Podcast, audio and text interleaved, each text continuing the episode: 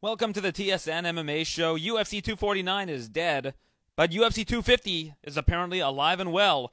The UFC is looking to make a return May the 9th at an undisclosed location, many of which are speculating will be the UFC Apex in Las Vegas, should the moratorium on combat sports change after April 30th, which is what it's currently set to so we expect to see the UFC back in just a matter of weeks. Dana White said he wanted to be the first sport back, and uh, it looks like he is on pace to do so on May the 9th. Now, the question is why so soon after UFC 249 was canceled are they trying to make UFC 250 happen?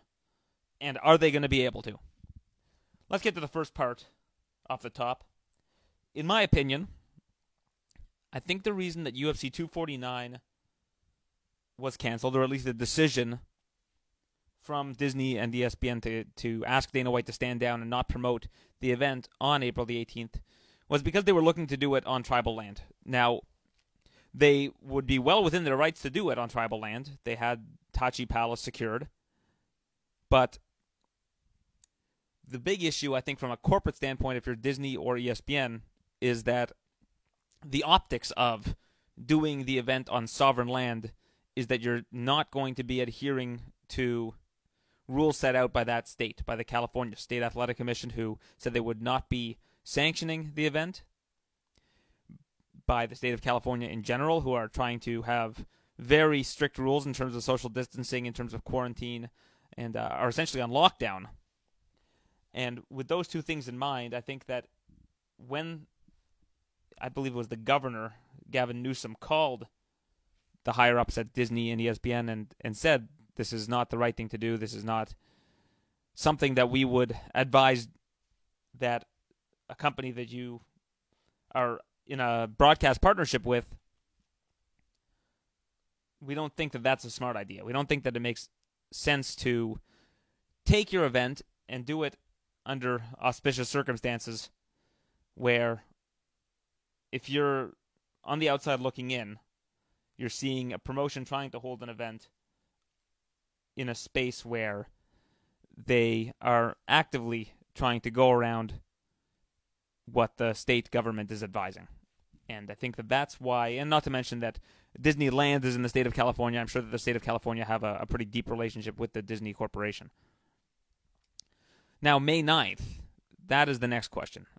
How are they going to do an event on May 9th that is being overseen by a state commission? Uh, and Dana White has said that he had a state with a with a commission that was willing to regulate their event, ready to go had they wanted to do the event on April 18th. I think by that point in time it had been a little bit too late for them to jump at that opportunity. But should the event happen on May 9th, I believe that the only way they can do it in a way that their broadcast partner at ESPN and Disney are going to sign off on is if it's done using proper government regulations.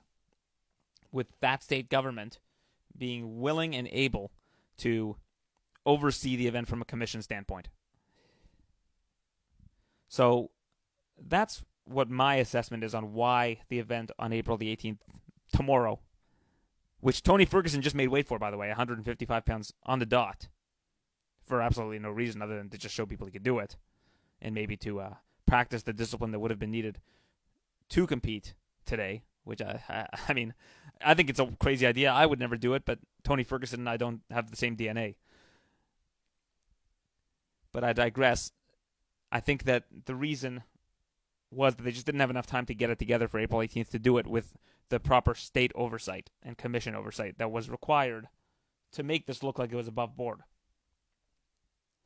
By May the 9th, they should have all of those pieces in place. And I think that if I were a betting man, I believe it'll be held at the UFC Apex and that subsequent events will be held there for the foreseeable future that would feature American fighters. Everybody's asking about Fight Island, and Dana White said that they were looking to secure an island or had secured an island and were building the infrastructure to host events in my mind, I believe that the reason for this is because, and Dana White has said as much, so it's not just something I believe, but international fighters are not going to be able to fight in the U.S. because of the restrictions on travel at present time. That may change.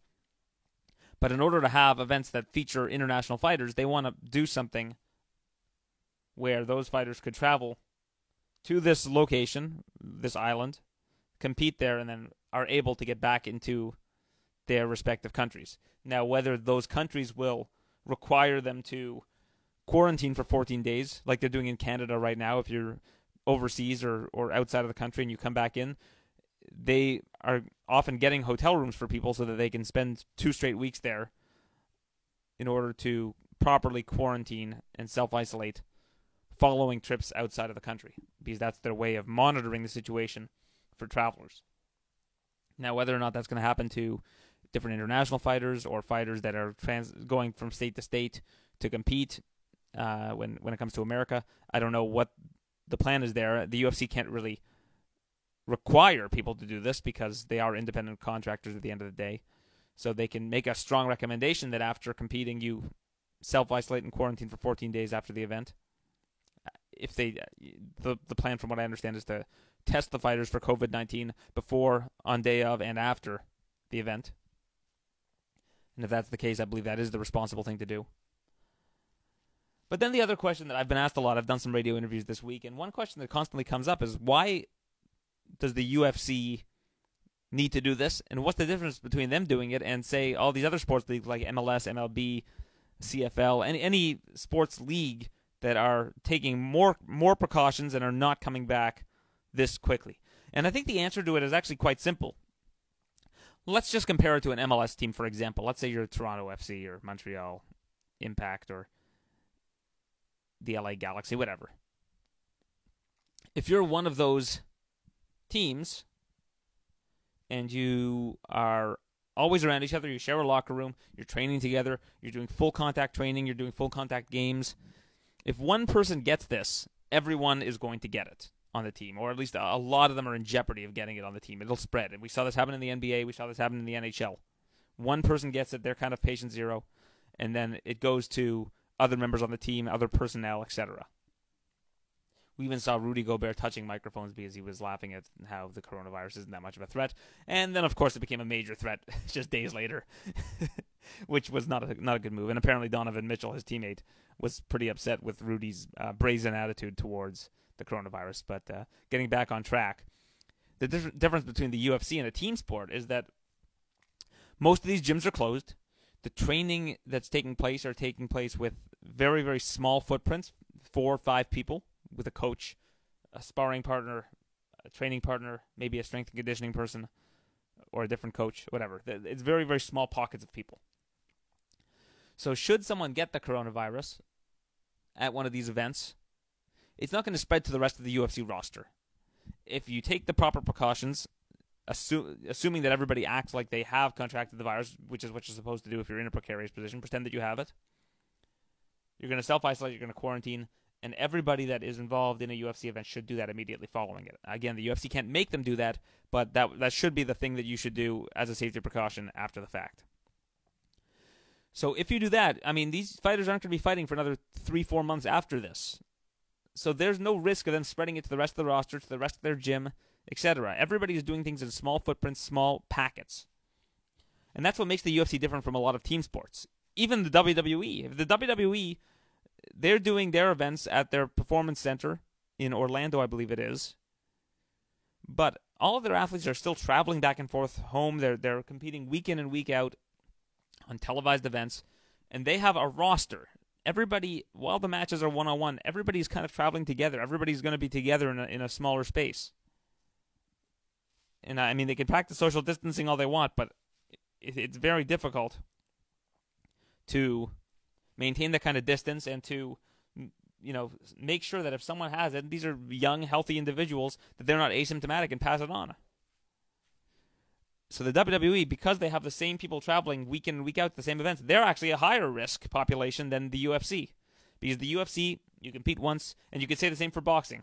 You compete once and then you, you're on the shelf for three four months you can recover etc so it's a circumstance where if a sport was to restart the UFC or even a sport like golf, maybe even tennis, they're in a position as one-on-one sports that they can do things in a safer fashion. And the UFC even to an extent is safer than tennis and golf because the same people are, are competing week in and week out in tennis and golf. So if someone gets it, there's a chance that someone else gets it on the tour, whether it's the PGA Tour, ATP Tour, WTA Tour, etc.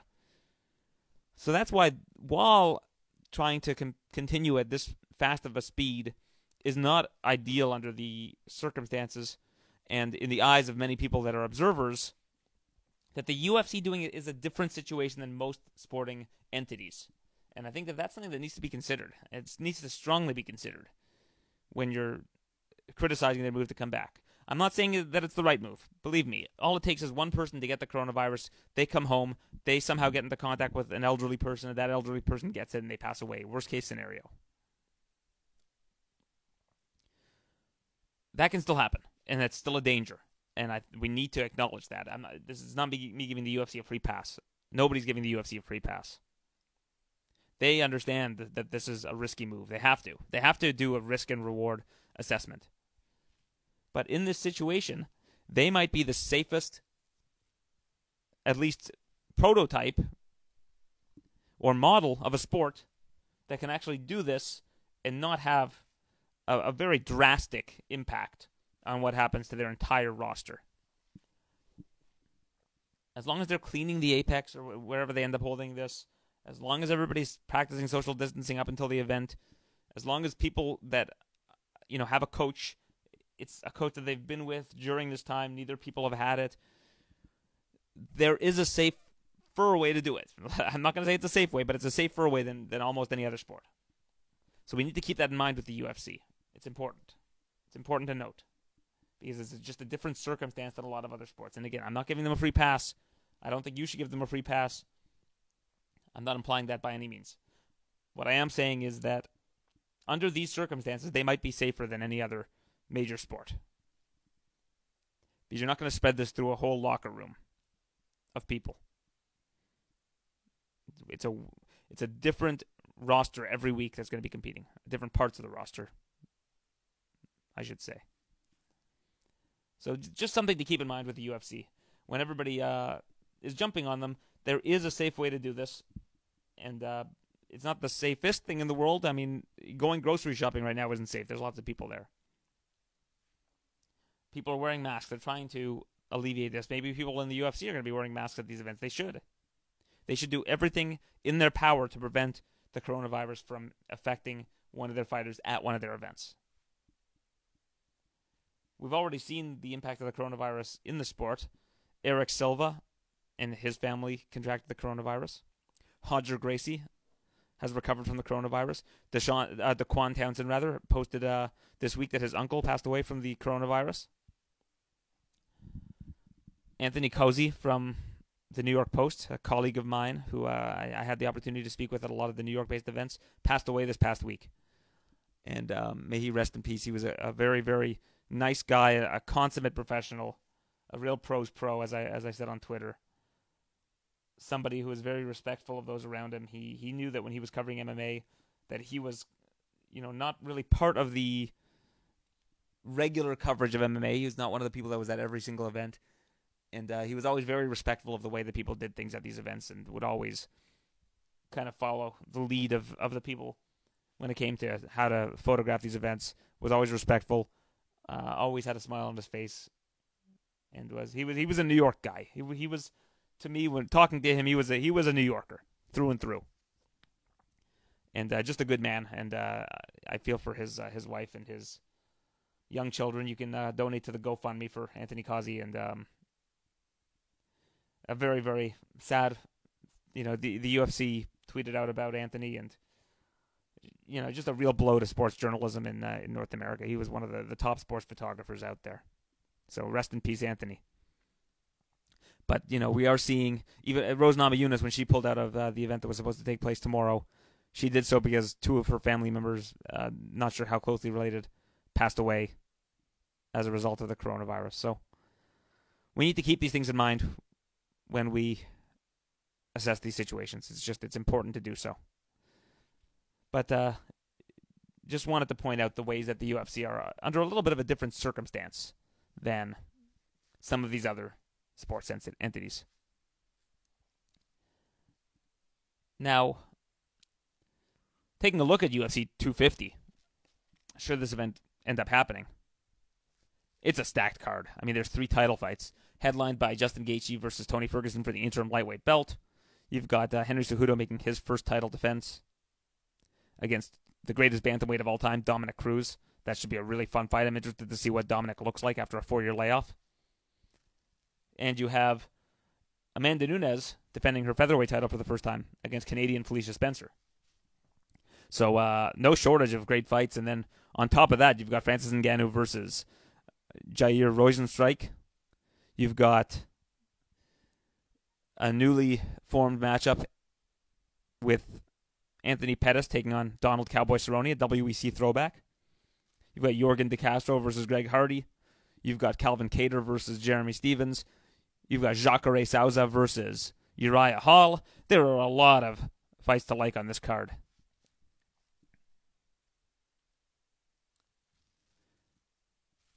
Now, for the remainder of the show, I've got two, uh, three actually, rather, interviews. If you're listening to the podcast, if you're listening on radio, I've got some uh, some other interviews that you uh, you'll be listening to. But I was uh, happy to be joined by Jon Anik, Brendan Fitzgerald, and Charles Jourdain this week, and we have those interviews to come. Thanks for listening to the TSN MMA show, and uh, we appreciate your patronage during this time. I hope that uh, you've enjoyed the different content that's been churned out on uh, twitter.com slash Aaron or tsn.ca UFC. We really appreciate you anybody who's been consuming this content during a difficult time. We're just trying to provide an escape for a lot of you, and uh, MMA is a great escape. So thanks again for that.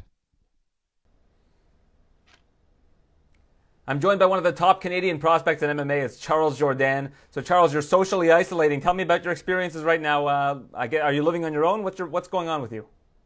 Uh, I'm actually living with my girlfriends uh, at her parents' house. They're super nice. They have a, big gym, so uh, I needed uh, I needed a way to to still train.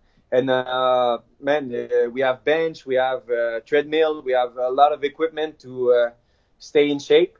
I'm a small guy, I'm a small featherweight, so my physical trainers told me, Charles, you need to use this time to improve your your physicality because I, I don't have like a Jeremy Steffen strength. Uh, yet I'm not like a 30 year old ish uh, guy. I'm still young. I'm still building muscle. So uh, it's a great time for that. Staying calm, uh, watching Tiger Kings. Uh, everybody hates Carole Baskin. I know that. And uh, you know, just just staying in shape. And I see that since you've made that money off that big Doo Ho Choi, when you're starting to wear, wear expensive clothes, that Supreme shirt. Show me your shirt. It's not Supreme. It's Poutine.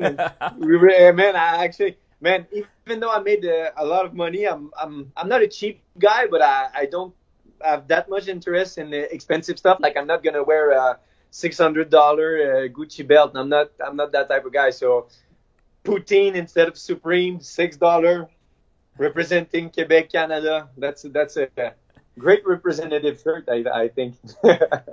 so you beat Doo Ho Choi, who was at, at a time one of the best prospects in the UFC. A big win for you in South Korea, no less. Yeah. How's your life changed since then?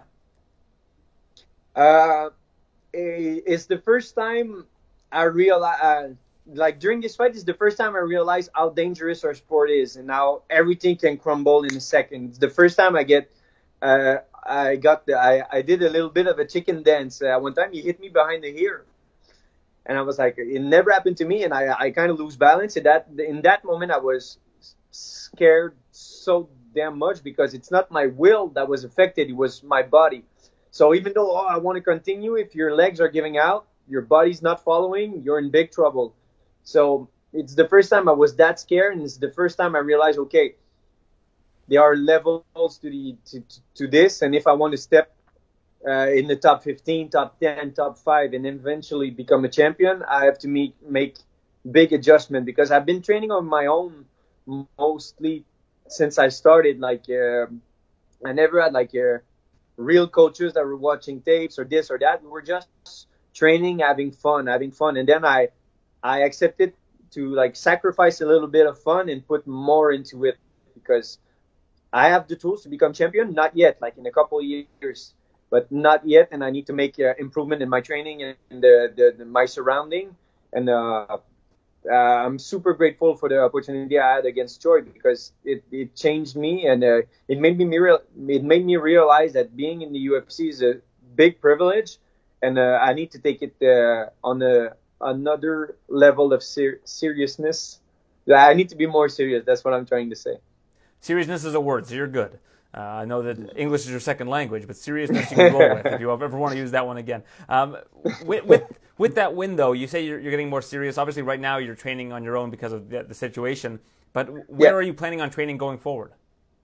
Uh, I'm going a lot at the Montreal Wrestling Club, uh, which is a place uh, I I went a couple times, but I, I was like, oh, okay, I'm I'm I'm getting destroyed over there. Those guys are insane, and I I since I've been training there, all the guys they are all very high levels uh, wrestlers, and I have so much respect for the, the the wrestling community and their work ethic those guys don't have like a schedule. Okay, we're going to train for an hour. No, we're going to train four hours until everybody's like dead, and they have uh, crazy work ethic. And uh, I'm that, that, that's where I, I spent uh, a little bit more time, and I'm I'm super happy to meet those guys. And uh, I thought I was training hard until I went over there, and I saw those guys training, like I said, for like three hours, four hours, drilling and uh, fighting, and yeah. So wrestling I'm new in the wrestling uh, community over there, but uh, I'm seeing some of the UFC guys like Mirsad is going there, Arnold Allen, and a couple of other guys, and and other Olympians, former Olympians, and I'm I'm uh, very impressed by, by by those guys. So that's like the main change I did, focusing more on wrestling because it's it's something to know. Oh, he's gonna shoot, but if you know uh, to to to to defend well against wrestling, you, you need to, to, to, sorry, my English is bubba. so if I want to defend myself in the, the, the, the best way I can against wrestlers, I need to learn how they think. I need to learn how they attack. If I just stay back and say, oh, he's going to shoot, and he's doing a, like a specific technique, I need to learn this technique to know how to defend it. I don't know if you, you, you, you follow me on this one. So um, so yeah, wrestling is like the main change uh, I'm making uh, in my, my for my eventual fights uh, against uh, other other fighters. Yeah, there are a lot of high level wrestlers in the featherweight division, and a lot of people had said that was one of the, the parts of your game, I guess, that was your weakest. I guess you're acknowledging yeah. that, and, and you're working really hard on that. Yeah, 100% so what kind of fights are you looking for in the future? I mean, obviously right now is not an ideal circumstance, but the UFC is looking to return on May the 9th. If they pick up the phone and call you, are you willing to fight under these circumstances with, without getting the training that you, you would like to get? That's a tricky question. I actually answered it in a, a local uh, journal in uh, Montreal, and uh, I received a lot of hate from it. People were saying, "Oh, you want to spread the disease, you want some people to die, and this and that." And I, and my point in the the interview was me in the position I am right now, I don't have a family. Uh, I don't live. Uh, most of the time, I'm just me and my girlfriend, and uh, we're we're just like we we are careful with the disease, of course. But uh, I understand people's concern that say, oh, if you're going to travel, you're going to get COVID, you're going to bring it back over here, and everybody's going to get it.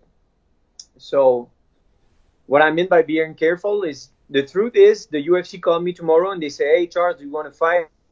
Uh, we're going to book you a, a, flight or a jet or whatever, and you're going on Fight Island, of course I'm going to do it because I'm not in the sport I'm going to do until I'm 45, 60, or whatever years old. It's a tough sport on the body, on the head, on the mind, and uh, I need to do it now because I don't know where where life's going to take me in two, three, four, five years, you know. So uh, right now I understand the situation, but I'm in a situation, me myself, that uh, I need to fight. I need to make money out of it, and I need to to uh, to I need to fight. So if they call me and they say, "Hey, you're gonna fight," uh, I don't know, Kron Gracie on Island, I'm gonna say, "Okay, let's go." And I understand, like, if my coach Fabio was two kids and I have uh, the gym and I have everything, say, "Hey, uh, for whatever reason, I, I cannot join you," I'm like, I totally understand that, and I'm not gonna be uh, pissed at you. I'm gonna say, "Okay, fine." We're gonna talk on the phone during the week. Uh, I'm probably gonna go on alone or with my brother Louis, and we're gonna go. You know, two brothers just flying around the world just to fight. That's what we live for right now. What do you think of this concept of Fight Island? I mean, you mentioned Fight Island. You'd have to go Yeah. somewhere. We don't know where it is at the moment, but I, I don't know if you'd be able to fight in the U.S. because of the travel restrictions. But that's why I guess they're inventing this Fight Island concept. I actually talked to my manager Stefan, and he said that I, I, I had a special visa, and uh, he said uh, the UFC could make arrangement and it would be possible. Uh, but you know that because I called him I said because we are in Canada, maybe we cannot go uh, on the island. He said, uh, don't worry. If they truly want you on this card, uh, they'll figure it out. Uh, just, just on, and you have the special visa.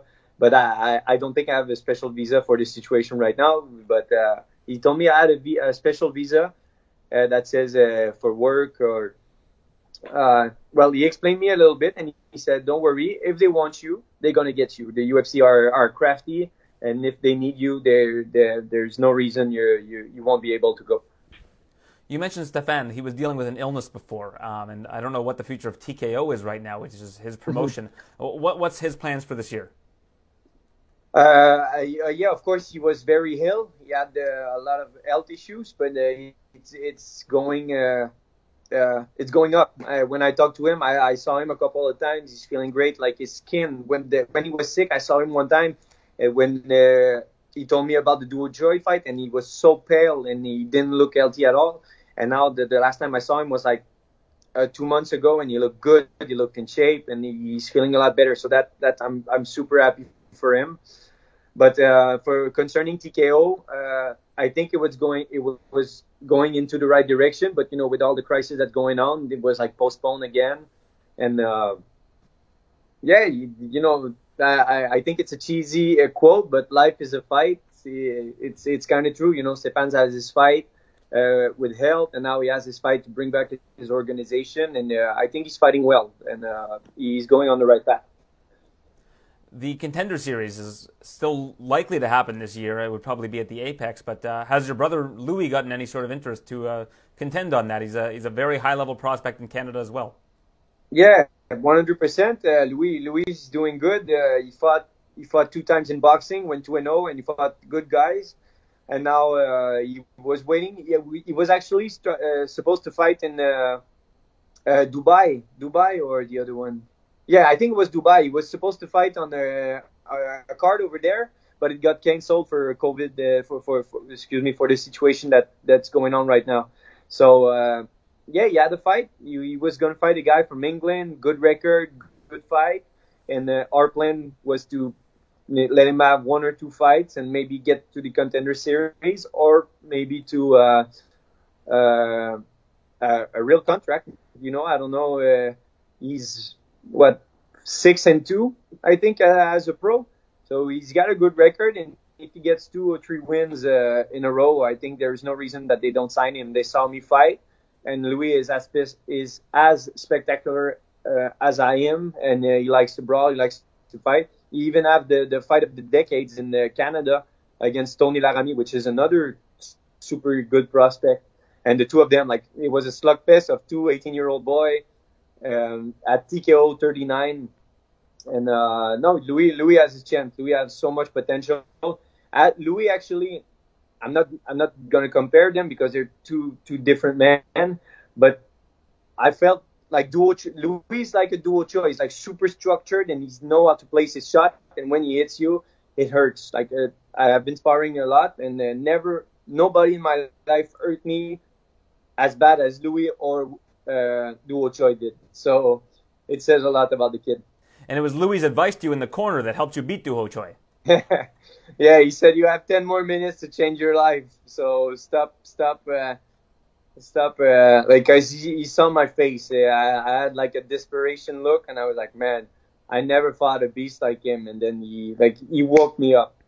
It, it, it helped me a lot. Um, even Fabio, Fabio was supposed to say the the the, the advice during the minute, and he just saw the connection between me and Louis because you know we're brothers. We've been uh, with each other, even though we have our our differences. Even though we are brother, you know we have conflict. We have a great relationship, but you know there's some statics between him uh, and me. We're competitive, you know. But Louis took the reign and he said, "No, you have 10 minutes to change your whole life, all right?" And I said, "Okay, you, you, you're right." And it it changed my mind totally. It's interesting how you mentioned Tony Laramie. TJ Laramie is another great prospect. You fought you fought TJ and he fought Tony, so it's interesting how that all worked out. Yeah. Uh, but, well, actually, uh, my my only no, not my only my my I have two losses against uh, wrestlers, and one of them was uh, TJ, uh, like you know, and uh, I think he's doing good. He's fighting. Uh, he's fighting in uh, Ontario, I think, and he's winning good fights. And uh, probably the UFC is gonna sign him one day. And uh, yeah, so the Laramie brothers and the Jourdain brothers, if we can represent the Canada uh, like like young beasts, man, that that would that would be sick because we're all about the same age. So you know, two sets of brothers from Canada representing uh, our flag, that would be awesome. Well, I'll say this: he's doing a lot better than the other guy you lost to. Yeah, my God. I saw the news. I actually, I'm, I'm not a big Twitter guy, but I, I'm I'm always seeing your tweets. I'm I'm more and more on on Twitter, and uh, I, I retweeted the thing you, you post about him uh, that uh, he got caught again and uh, this and that. And actually, my girlfriend's like a super stalker, and uh, she stalked his Instagram. She said, "Hey, uh, his Instagram is back," and I went to see his content, and I thought he was doing good. And then I see the tweet of him going back to jail and everything. So it's a weird and weird situation, man. I don't wish him any bad bad thing, and it's something. It, it certainly is that. Uh, well, Charles, thank you for your time. I really appreciate it, and uh, I look forward to speaking with you again. That win over Doo Ho Choi, fantastic, and uh, again, continued success for you. Hey, I appreciate it. Thank you very. Right, we are live with the Predator Patrick Cote of uh, RDS, my colleague uh, in Montreal. Uh, I know that things are not doing great there in terms of the coronavirus in Montreal. How are you keeping? Uh, it's going pretty well, actually. You know what? I'm trying to keep myself busy. I have a three years old daughter, so she keep me very busy. You know, I have to find some uh, new games every every around seven minutes. Uh, yeah, I'm pretty busy, but uh, I train every morning, and I'm still working. Uh, I'm doing a couple of things with uh, with TSN and RDS from home. So yeah, I can't complain. It's good. It's all good. I have one that's uh, just turned four years old, so I, I feel your pain. It's a, it's a lot. I've got three. I've got three kids, so I mean that's just one of the three. Oh, wow. So yeah, I, I've, I've, uh, I'm kept busy here. Yeah, yeah. Okay, okay. I, I'm sorry. I only have one. Don't apologize. Don't apologize. You're you're lucky during this this time. You know, there's less less kids to keep occupied. But my uh, Yeah. my nine year old keeping my uh, my four year old pretty occupied. So uh, yeah, the UFC postponed their events. They were trying to make an event happen. What did you think of them trying to make an event happen during this time, during the time of a pandemic? Uh, why why they they try to keep it? Yeah, what do you what did you think of them uh, them trying to make it happen? But you know what? It's it's a money thing. You know, it's it's financial. You know, everybody knows that they they have uh, to keep uh, the pace with the the, the show, and uh, they have to they have to put 42 show during the week the year to have the you know the bonus of uh, of money from the ESPN. So the contract it's it's you know a lot of thing with the, with the contract. But you know what? It's I was not surprised by the the. I was not surprised by by by Dana White, you know. But Dana White, he, he's the man. You know, you like it or you don't like it, but this guy is the right man to be in that position. You have to be a guy who are who, who is very stubborn, uh, who is not who, who doesn't want to to stay, you know, in the in the road. He, he, he always want to go farther. He always want to go out of bound. And I think that's why the UFC is there right now. Not only because of him, but you know what? This is not my favorite character in the business, but you have to admit that this guy is is in the right place. You know, as the UFC president. Well, there's not an active fighter that I'm going to be able to find that will say that they wouldn't fight under these circumstances. Because if I ask them, they they don't want to be on the record and say I'm a little bit worried about traveling. But you're retired, so I'm going to ask you. If you were active right now and they called you and said, Patrick, we want you to fight in uh, tribal land in California, you're going to be facing whoever, what, Yeah. what would your response be? there's it, it's different where you are in your career. You know, at the, at the end of my career, I will say no. You know, I was I was okay. I, I, I you know all my thing was was was okay and uh, all set and you know I had money.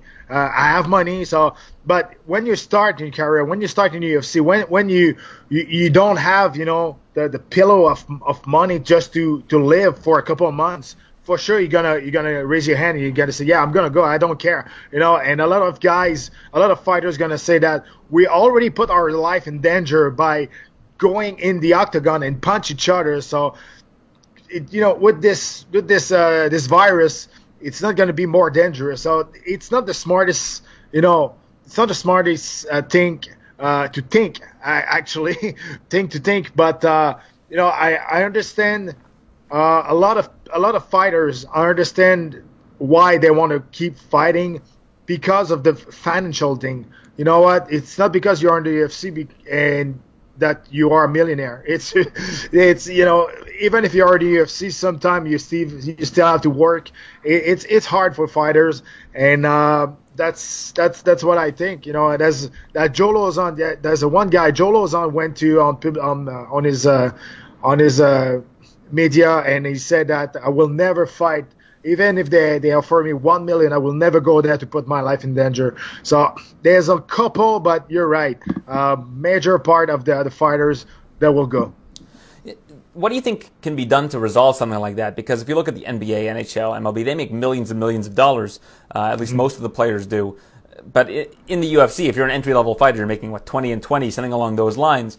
So these guys need to fight in order to live. Basically, you know, it's they don't really have jobs, and if they do have jobs, they're usually as instructors, and all the gyms are closed. Mm-hmm. So a lot of the fighters are kind of their backs are against the wall in these situations where they have to yep. kind of comply and, and, and fight if they're asked. Because if, if you don't, you're also kind of in the matchmaker's doghouses.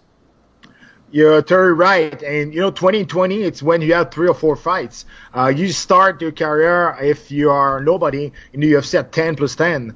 So when you remove taxes, you remove your manager, you remove your team, doesn't, you know, you don't, you don't, you don't have a lot of money in your pocket. And you ask me what, what we can do to resolve that. The thing is, uh, you know, in every sport, and it's not, it's never gonna happen, Aaron. But in every sport, when they wanted to better condition, working condition, they went on strike. And you know what? It's not gonna happen in uh, in the mixed martial art because you know NHL, uh, NBA, MLB, they don't care to not working for a year because they are millionaires. They can sit on their millions and wait and wait to have a better condition for uh, to, to work. But you know, MMA fighter they can do that. You know, and if they have to put, they, they have, everybody have has to stay together and going on strike and you know put pressure on the organization. And that's that's what the other sport the the, the athletes they did before because they were able to do it, you know, financially. But MMA fighter they can do that, and you know, superstar who are um, millionaires, they are not interested to put to to to, to grab a uh, you know a portion of their purse and to put like on a security uh, account for uh, for a union that they're gonna protect the guy who will fight in the first first fight in the in the prelim. So it's not gonna happen. We saw a couple you know tentative uh, action in the past. Last time there was George, there was Cain Velasquez, there was uh, there was Cowboy Cerrone, and a week after there was it's disappear. So you know what? That's that's the major part of the thing. It's the you know the share of the profit too. Uh, we know that you know in, in NHL, MLB, the share of the profit, and NFL they share profit equally or almost equally between between um, uh, teams. So maybe the share of the profit more than only nine or ten percent of the UFC with the fighters will help the fighters to to to to to make a better decision in that that case of the pandemic or something like that. But you know what? It is what it is. Nobody forced you to sign the contract. If you sign the contract, it's because you're you're uh, willing to to fight under their their uh, their condition. Yeah, it's kind of a, a symptomatic of the system and like you said, I mean, if, if ever, let's say every UFC fighter on the roster right now went on strike, they'd be able to find people tomorrow to fill those spots. I mean, that's, that's really the reality of it. And I, I know that the, the quality would drop a little bit, but it wouldn't drop the same as if they replaced every player in the NHL and had, you know, guys from the AHL playing in the NHL. The quality would be way different. But I, I think in MMA, if you took like all the best fighters from LFA and all the other regional scenes, I don't know if, if the product would drop off so much that people wouldn't watch it. Uh, do you agree with that? Uh, yes and no. You know what? There's a lot of good fighters around the globe, but you know, if you take you know the the mass, you know in Bellator, PFL, uh, even in one championship, you know a, a couple they have a really good fighters, but maybe five or six. You know in the UFC, there's a lot a lot of more better fighters, you know, in in the mass, in the organization, in the roster. So that that's what I think. But you know, if they're going on strike, uh, you know, it's it's not gonna be, it's not gonna work if it's only the few UFC fighters. They have, they need all fighters together to have, you know, a, a union. They're gonna protect them. You know, all, not only they, a union to protect them uh, under the UFC contract, but uh, they're gonna protect them under every organization and it's never gonna happen. But that's that, that, that that's the thing, you know. If they want to go on strike, they they have to. All all fighters around the world, they have to stay together. If you have any questions for Patrick or myself, please feel free to submit them uh, at this time on Periscope. Um, so, Patrick, one other thing I want to ask you is Tony versus Khabib. It, it looks like it's going to potentially be back on the table when this thing returns. Uh, Khabib oh, wants man. to come back in September. How did you see that fight going? I'm curious. I'm really scared, Aaron, because it, it, there's a curse around that fight. Okay, uh, you know, like the three times, the last time there was Ferguson who tripped on you know on the line on the street. Uh, before that, there was the, the tiramisu story, and now for the fifth time we try to do it, and there's a pandemic. What's going to be next? Like a, a freaking meteorites going on the heart, heart and planet heart, and you know what? It's it scares me to to try to put that for the sixth for the sixth time uh, this this fight Ferguson against Khabib. It's bad because that's the fight to do, but I don't know what's going on around this fight. There's a curse, and I don't know. I don't know what's gonna happen. You know, bad if if we we try to to to to fix this fight again. I hope it's gonna work one day because that's the fight to, to do. But man, there's something around there's something around this fight for sure. Well, it's, it's really strange because the first place to go on lockdown in the U.S. was New Rochelle, New York, which is like 40 minutes from Brooklyn also. And that's where the, that's where the card was supposed to happen. So even yeah. that particular area of the United States was hit hard by the coronavirus before any other area.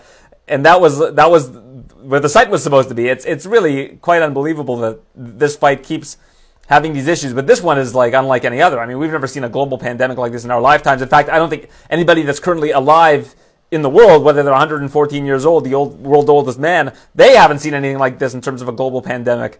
Uh, it's crazy that it, it's all happening at this time because one month ago I was in Las Vegas covering an event. The events were still going on.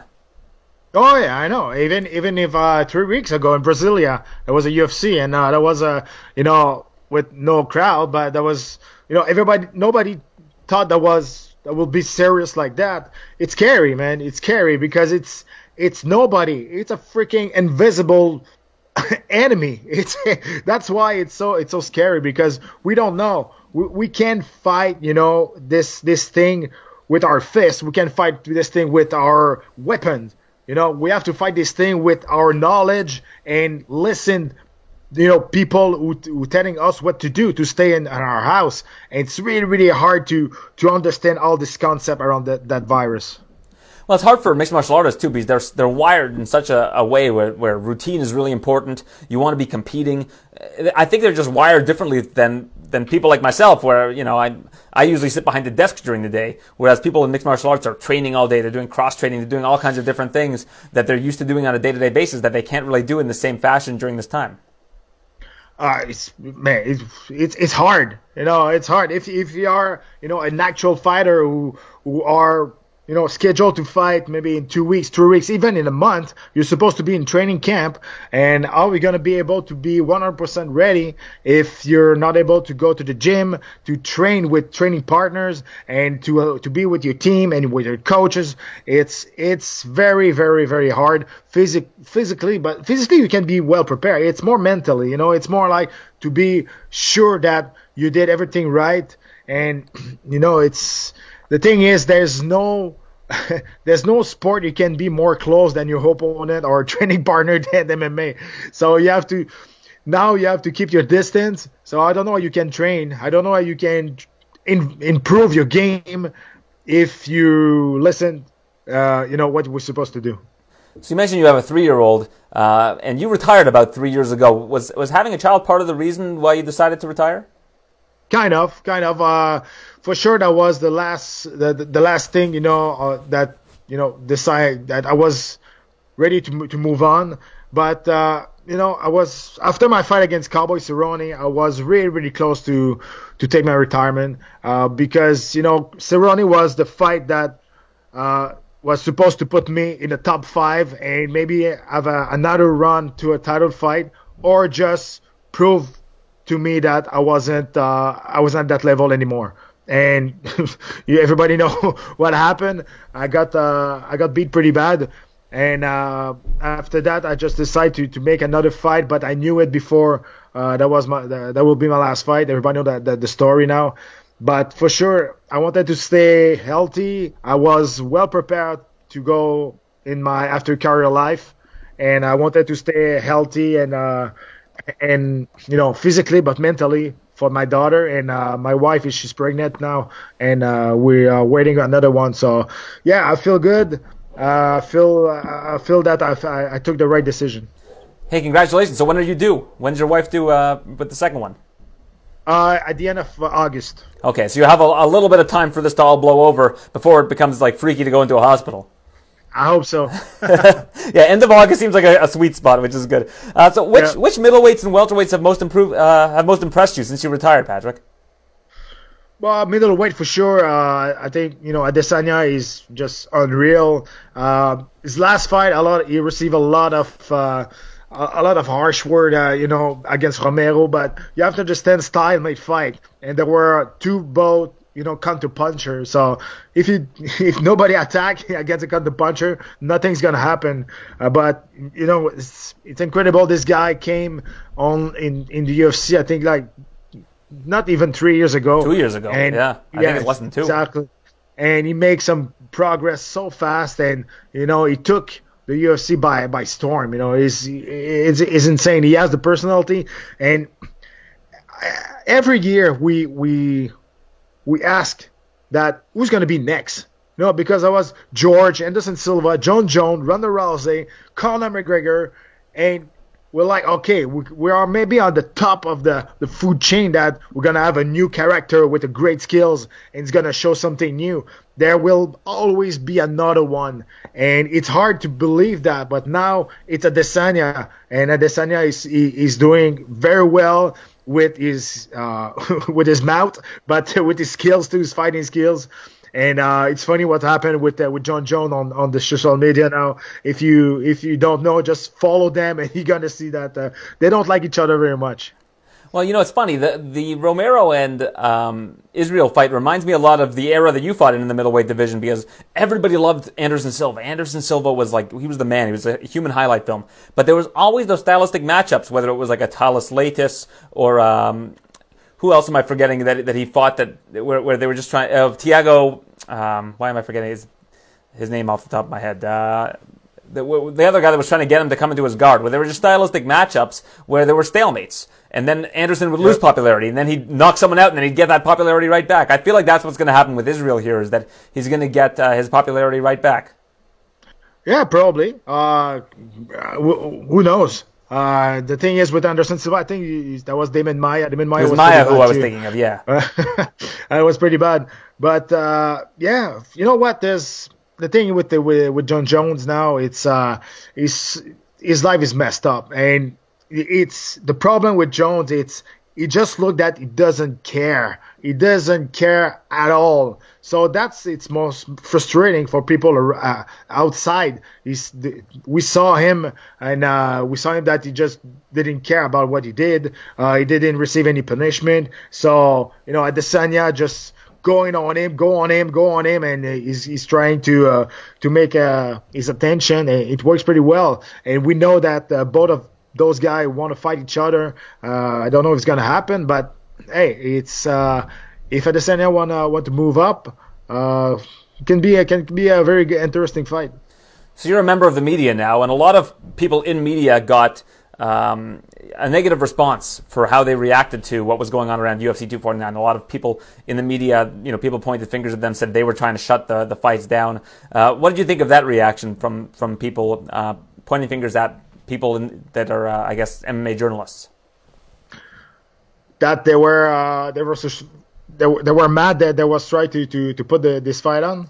Yeah, a lot of them, um, yeah. a lot of people thought that they reacted a little bit too negatively when it came to trying to put on UFC 249 during this pandemic and pointed some fingers at them, you know, trying to get the show shut down and things like that. The thing you have to understand that the UFC it's uh, an organization, you know, a, a show organization. It's not the sport.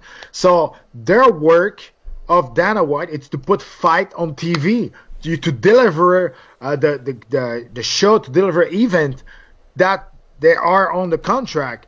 And he didn't decide. It's not Dana White who decide to to to to, to remove the, the UFC. It's his boss. It's Disney. It's ESPN. So when he said that on camera, you can saw it. You can see it that he's mad. He's not happy at all because another one tell told him what to do. But he said that listen, uh, Fight Island is gonna happen. That's kind of crazy. I I I, I can't I can't believe that I'm talking about fighting now, but it looks like it's gonna happen, and it's not a new idea. It's a it's old idea from Dana White. It's a new news, but it's not a it's not a new idea from from Dana White. Ten years ago, Dana White had this this idea of doing fights on the island, and you know, very like only that on that island and making like the Mortal Kombat one the movie, like bringing all the fighters in one place and it's gonna be only that only there uh, the fight's gonna happen. But that was way before. Uh, that was at the time that the fight the the, the, the MMA wasn't that uh, popular. Like there were there weren't uh, Phil Arena left and right. So I, I don't know what's gonna happen with that, but uh, you need you need to put people in the stand in in in the arena, and nobody's gonna go to the island just to just to watch a, watch a UFC. Uh, it's it's not gonna happen. But uh, I understand the media that they were shocked, they were mad, but when you understand what Dana White is, you're not surprised. And his job was to put fight on TV until his boss tell him to stop it, and that's exactly what he did. What's your fondest memory of being in the UFC? Like, what, what what's the thing that you look back on that you're proudest of?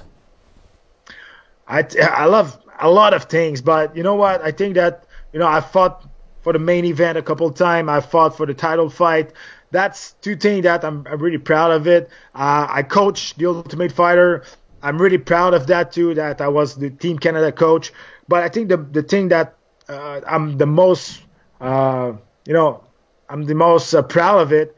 It's my comeback. When I came back in 2012, uh, after you know, after a, you know, not a nice run after my title fight, I lost three fights in a row, and they kicked me out after the UFC 121. Uh, you know, the the way, the road I took to uh, came back in the UFC was really hard. And uh, and when I came back in 2012, you know, I finished my career after that. Uh, you know, five years la- uh, five years later in the UFC. So I'm really proud of that. That uh, not not a lot of people who can say that you know they got kicked out in the UFC and they came back and they fought another five years and they went they, they went to another great run, especially in my new weight class at 170. So that's I think that's that's the thing that I'm most proud of it. You should be proud of that. You're right. There are so few that once they leave the UFC, are willing to go back to the regional scene, work hard and get back and, and be able to do it as well. A lot of the people, when they, when they go to the UFC, you see them lose afterwards because they're so um, disheartened by the fact that they got released by the UFC. This was their dream and then they had to find, the, find a way back. But it's hard. It's hard to refocus your energy when you feel like you're going to be facing a lesser opponent. So yeah, definitely kudos to you on that. That, that yep. was very difficult to do. And I, I mentioned Thales Leites before. He's another guy that was able to do that, but there are, there are very few examples in recent years.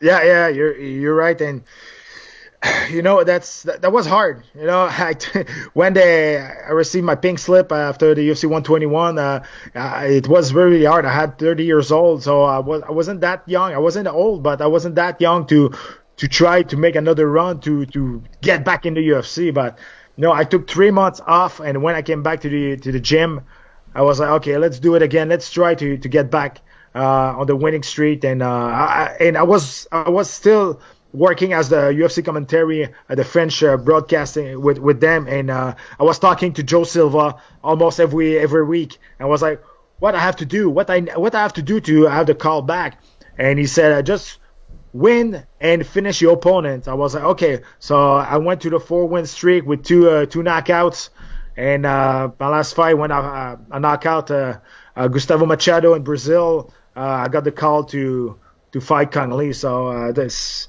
that was uh, that was really really nice, and uh, that's why I'm proud of it. You coached on the Ultimate Fighter, and when you look at that season, so many of these guys have been released. Like uh, I think Sheldon Westcott might be the only one left on the from, that's from the show, and he hasn't fought in like four years. Yeah. Uh, I know. I don't. I don't know what's going on with uh, with Sean. Uh, I think that no, but uh, yeah, in, in my team, yeah, you're right. But uh, in in uh, Australian team, I think uh, Jake Jake, Matthews is Mac- still there. Matthews Yeah. is still there, but it's the only one. You're right.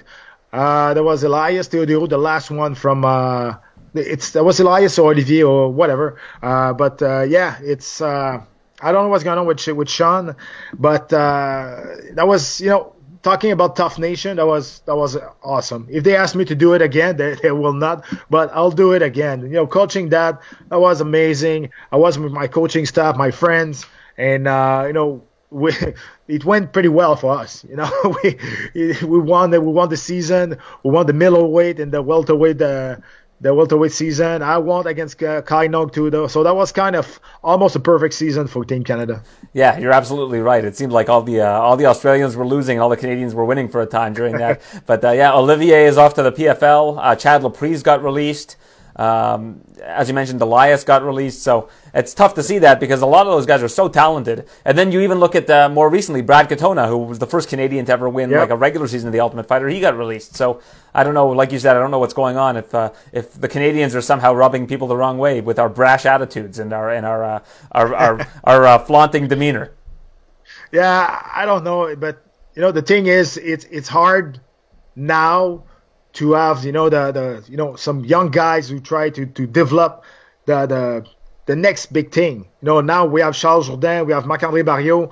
Uh, we don't know if if those guys gonna be able to go on the higher level uh, on on the on the UFC. They have the they have skills, but uh, we don't know, and we don't have you know a great or good organization in Canada, I think so, especially in Quebec, to help the young guy to develop their skills in MMA, and that's the biggest thing here in Canada. We uh, it's really hard to to find a good place to develop some young guys to fight, and they, they have exposure, they have a window uh, on the web or on TV to to that, that the people can watch them and to to build like their character after uh, around their their fighting skills.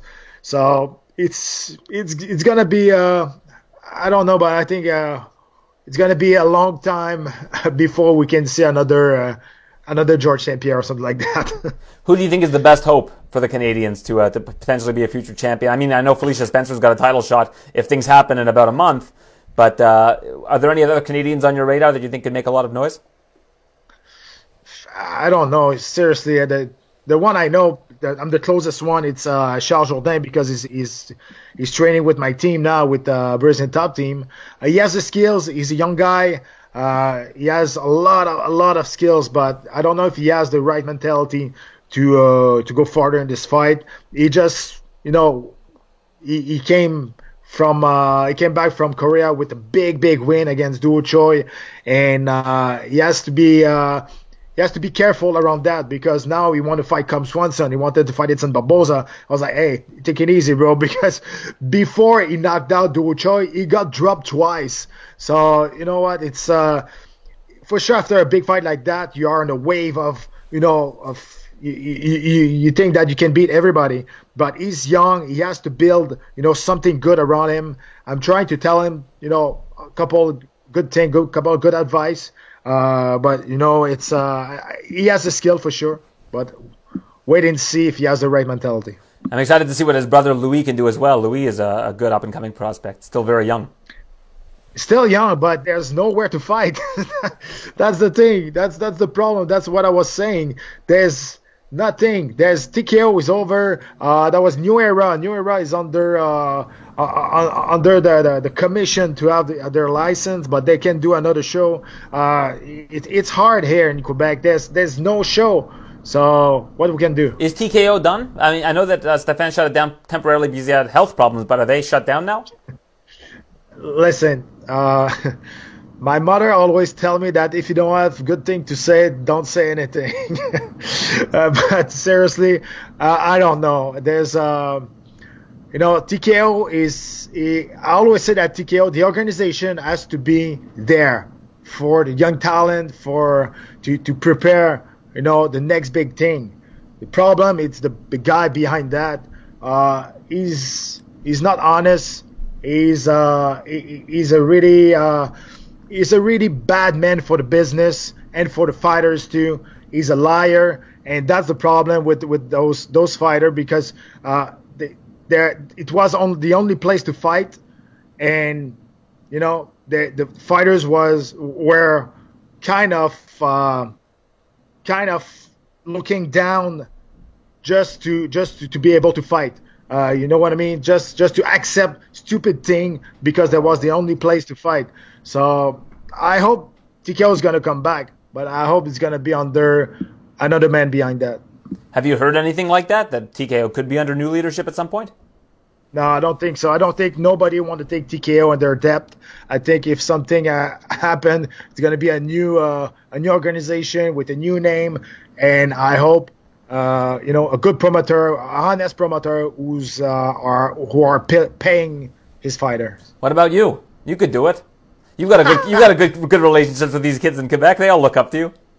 Oh, for sure. New Era is. Uh, new, I try to help New Era actually. Uh, there's uh, under the group gym, and uh, my friend is uh, is kind of the president of uh, of the the New Era. But it's no, I, I don't want to do that. I know it's really really hard. It, it's um, I don't have time first to do that, but it's not something that that I'm willing to do. Uh, it's not for me for for me for myself. It's not working.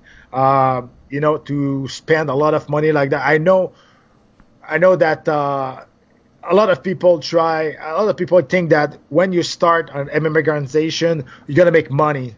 You know, you don't. You don't make money. Uh, if you are big, it's gonna take time. Maybe you're gonna you're gonna make money, but at the beginning, it's it's it's not gonna happen. So for me, I, I'm not interested to do that. I hope somebody who are passionate and have money uh, will will do one day. But uh, but we'll see. Our best hope right now it's uh, it's a new era. Yeah, it sounds like a nightmare. Uh, I'll be honest with you. I mean, D- Daniel Cormier said uh, you'd, ha- you'd be crazy to turn down the job of being the president of the UFC. There's no money you could pay me to be the president of the UFC. There's no way I would want to sacrifice that much of my life towards making these, uh, putting out these fires like Dana White does. I don't know how he does it. That yeah, that's exactly what I said at the beginning. Dana White, you like you like him, or you don't like him, but he's doing a tremendous job uh, on this really crazy job he has. Yeah, you have you know tons of tons of cash, millions of millions of cash, but you know the sport and the organization eh, is there today.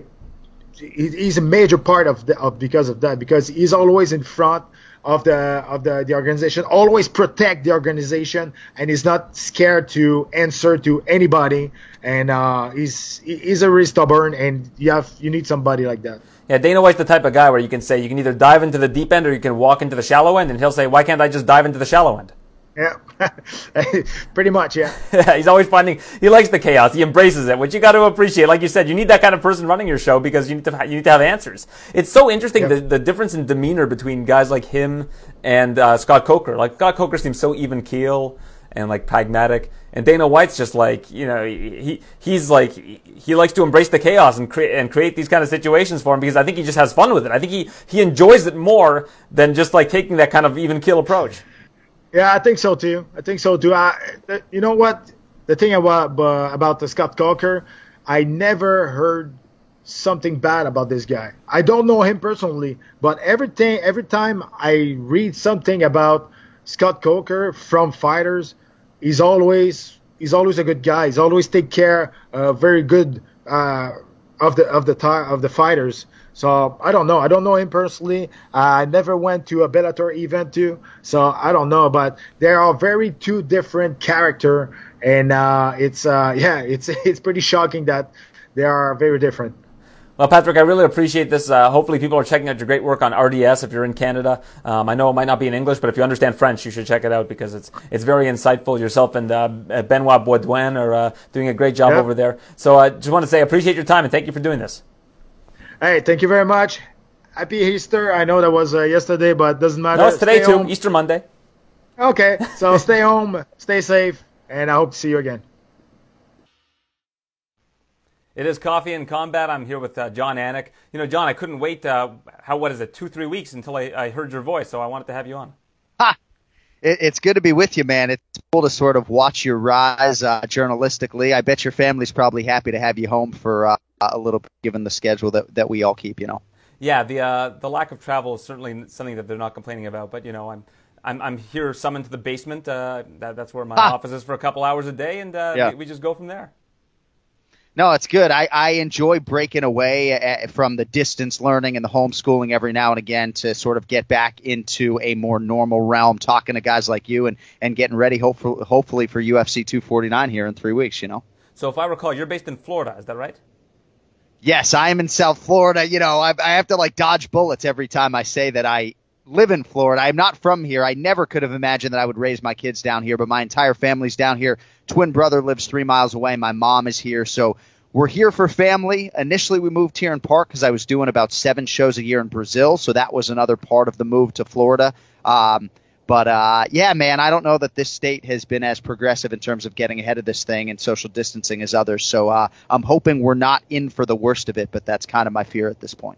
Well, I mean, they, they have deemed sports to be an essential service, and you might be part of that essential service. And uh, I don't know what's going to happen on May 9th, but I would have to imagine Florida's a possibility. I think it's a possibility. I tend to doubt that Florida will be the ultimate destination. You know, again, if I piggyback on what I just said, I'm not sure that we're on a great trajectory right now as a state, and I don't know that we would be in a better place May 9th than we are as I sit here talking to you on April 16th. I think most of us hope it's Nevada. And that probably sounds crazy coming from a Floridian who would love nothing more than to drive to the show. But I think big picture for a lot of us, when we rip off this band aid and go back to work, whether it's airplanes or cars or trains or whatever it is, we're going every week probably for the rest of the year. So whenever that happens, I'm, I'm trying to condition mind and body uh, to the fact that I might be going to Vegas and not coming home for three or four weeks. Yeah, that, that would have to be a distinct possibility because it looks like they're going to start doing some shows perhaps even during the week. Right. I mean, we obviously have been in situations before where we've done back to back shows on Friday and Saturday night. One year we did Thursday, Friday, Saturday, and I called the Thursday and Friday shows that weekend. The back to back nights are a little intense, especially when you're talking about a full 12 or 13 fight card. But certainly if you were to have a show on a on a Saturday and then do a Wednesday show, we used to do all those FS1 Wednesday shows. I think that's doable. I think for us, it's just about having enough time to voice to prepare. Uh, so we need at least 48 hours, if at all possible, between shows. So I've got to ask, just as uh, somebody who goes to South Florida once a year, with this whole you know social distancing quarantining, uh, quarantining, have the drivers gotten worse or better? Because the drivers there are just abhorrent. Well, I wish I could tell you they are really bad. I got to say though, Santiago Ponzinibbio, that guy's got to stop texting and driving. I see him on the road all the time. He's looking down at his phone, but drivers down here uh, leave a lot to be desired. Obviously, I wish there were fewer of them on the road right now, given uh, what our government is telling us to do. Uh, but yeah, man, it's uh, it's dodgy down here for sure. And I do think it's it's really it's the young people as much as it is the elderly, right? We all like to bang on the elderly, and uh, certainly when you go to run what should be a short timed errand down here. Sometimes it takes a little bit longer because the general population might be a little bit older, a little bit slower. To me, though, it's the kids. These kids look like they're 14 years old, looking down at their cell phones, still trying to operate a motor vehicle. So, uh, thankfully, I've been home for a few weeks and, and have stayed away from that noise. But, uh, yeah, man, it can be pretty icy out there. And if you get one of those red lights, like a three minute drive becomes like an eight minute drive, it's the worst. The truth, man, those are two, two and a half, three minute minute lights. There's no doubt about it. So uh, I, I, take it that you don't love it down there. You don't. You're not uh, loving living in South Florida.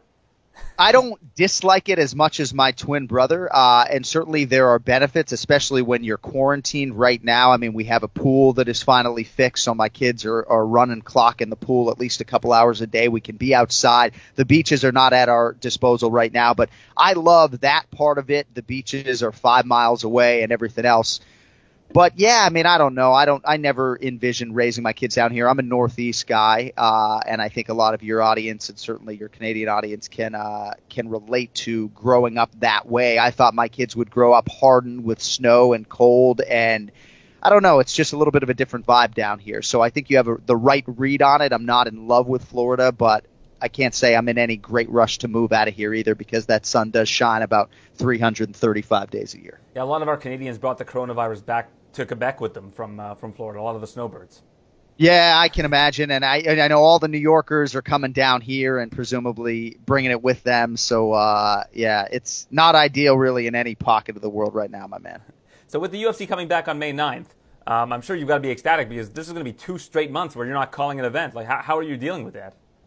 Yeah, I mean, there have been some crazy stretches over the year, Aaron, where we've done like five in six weeks, and maybe to an NFL play-by-play guy who does seven, 17 straight Sundays, that doesn't sound like a lot, but I know you have a respect for all that our show entails. Seven hours on a headset and 26 fighters to learn and master and give your ultimate time and respect. So, uh, yeah, we're jonesing to get back out there. You know, I never envisioned taken more than two weeks off in a row. It's rare for me to have more than two Saturdays where I'm not working an event. So yeah, man, I think we're all anxious to contribute. Uh, we're anxious to get out of our homes, but more than anything else, um, just anxious to to get back to work. I, I think for a lot of us, this has been eye opening in terms of that recreational time that we've never really had, and what do you do with it? And certainly, most of the energy and time is invested in your kids, but uh, I don't know, man. I do not want to be the guy who's not working. I retirement doesn't sound nearly as enjoyable having gone through this experience. Well, you're in Florida, so you're already halfway there. Uh, I'm halfway there, yeah. Uh,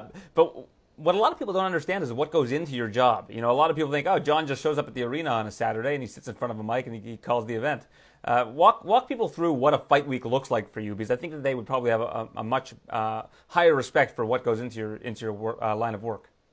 Yeah, I mean, a pay per view week, I think, is the best starting point because that is the most cumbersome, and it's a process that can start as many as 12 days out, where I will get the combo features, the, the pre fight intros that you hear in the arena, and I will edit those. And on this very headset and this very computer, I will lay those to tape. Uh, obviously, there are fights that change all the time, so, so those voiceovers is, is an ever evolving process.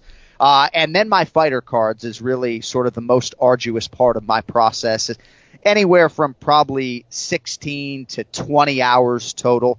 And I do a new fighter card for every fight. I cheat off the old one a little bit and then I repurpose that, either give it to a fan or throw it away. But, uh, I was just diving into the 249 prep when it looked like April 18th was going to go down. I had prepped about half the card. All the voiceovers were done but we pre-voice fewer elements now than we did a few years ago. You know, there was a time when we were pre-voicing a lot of stuff. It has become less and less because it is my preference as a play-by-play guy to do as much of this stuff live as humanly possible. But there's a lot that goes into it, a lot of film study. My process has evolved a lot since 2012, but uh, those fighter cards are a bear, man. I'm not going to lie to you.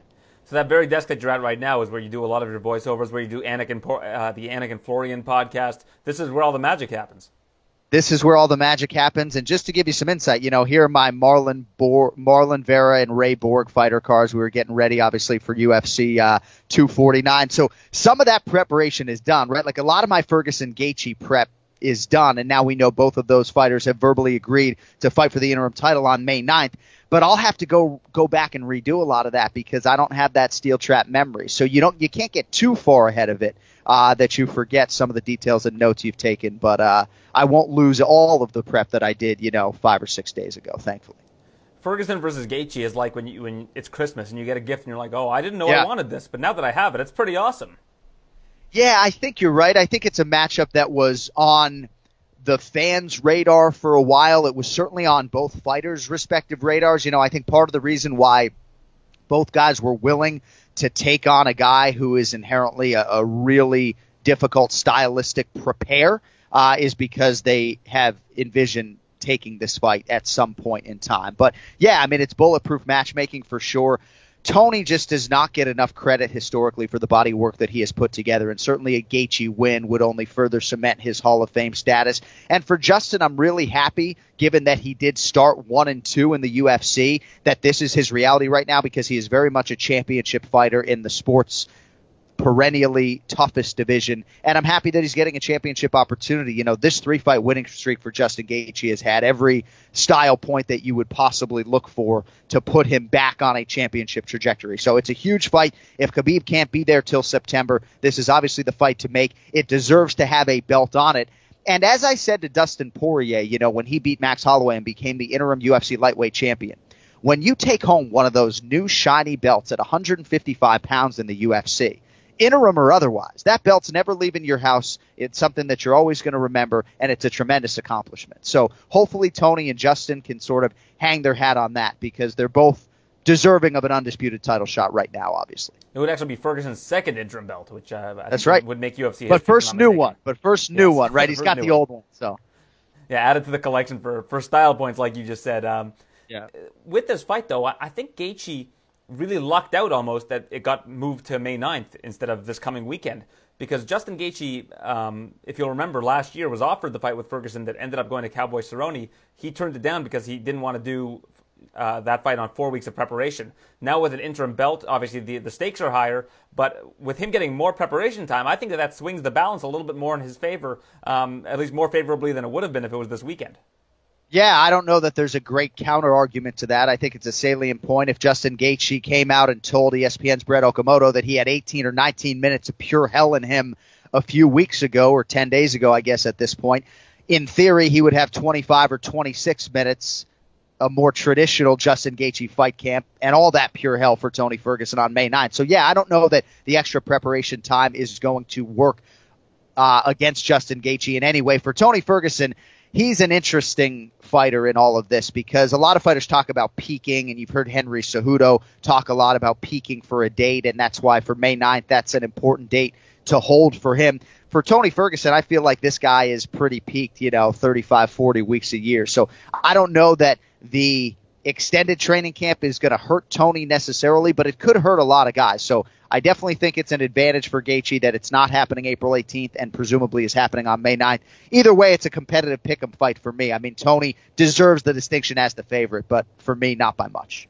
Well, it's funny. UFC 250 is a nice round number, and um, at first it was not going to be the most spectacular card on paper. You were going to have Cejudo right. versus Aldo. You were going to have Nunes versus Spencer. Now you've got uh, Cejudo versus the best guy to ever do it at bantamweight, your broadcast partner Dominick Cruz. You've got Nunes versus Spencer still on the card. Of course, you've got Gaethje, Ferguson. You've got Ngannou versus Rozenstruik, and now Pettis versus Cerrone's been added to the card. This is an absolutely stacked card now with the number 250 attached to it. But which of these fights are you most looking forward to? Just which one are you looking forward to just watching the most?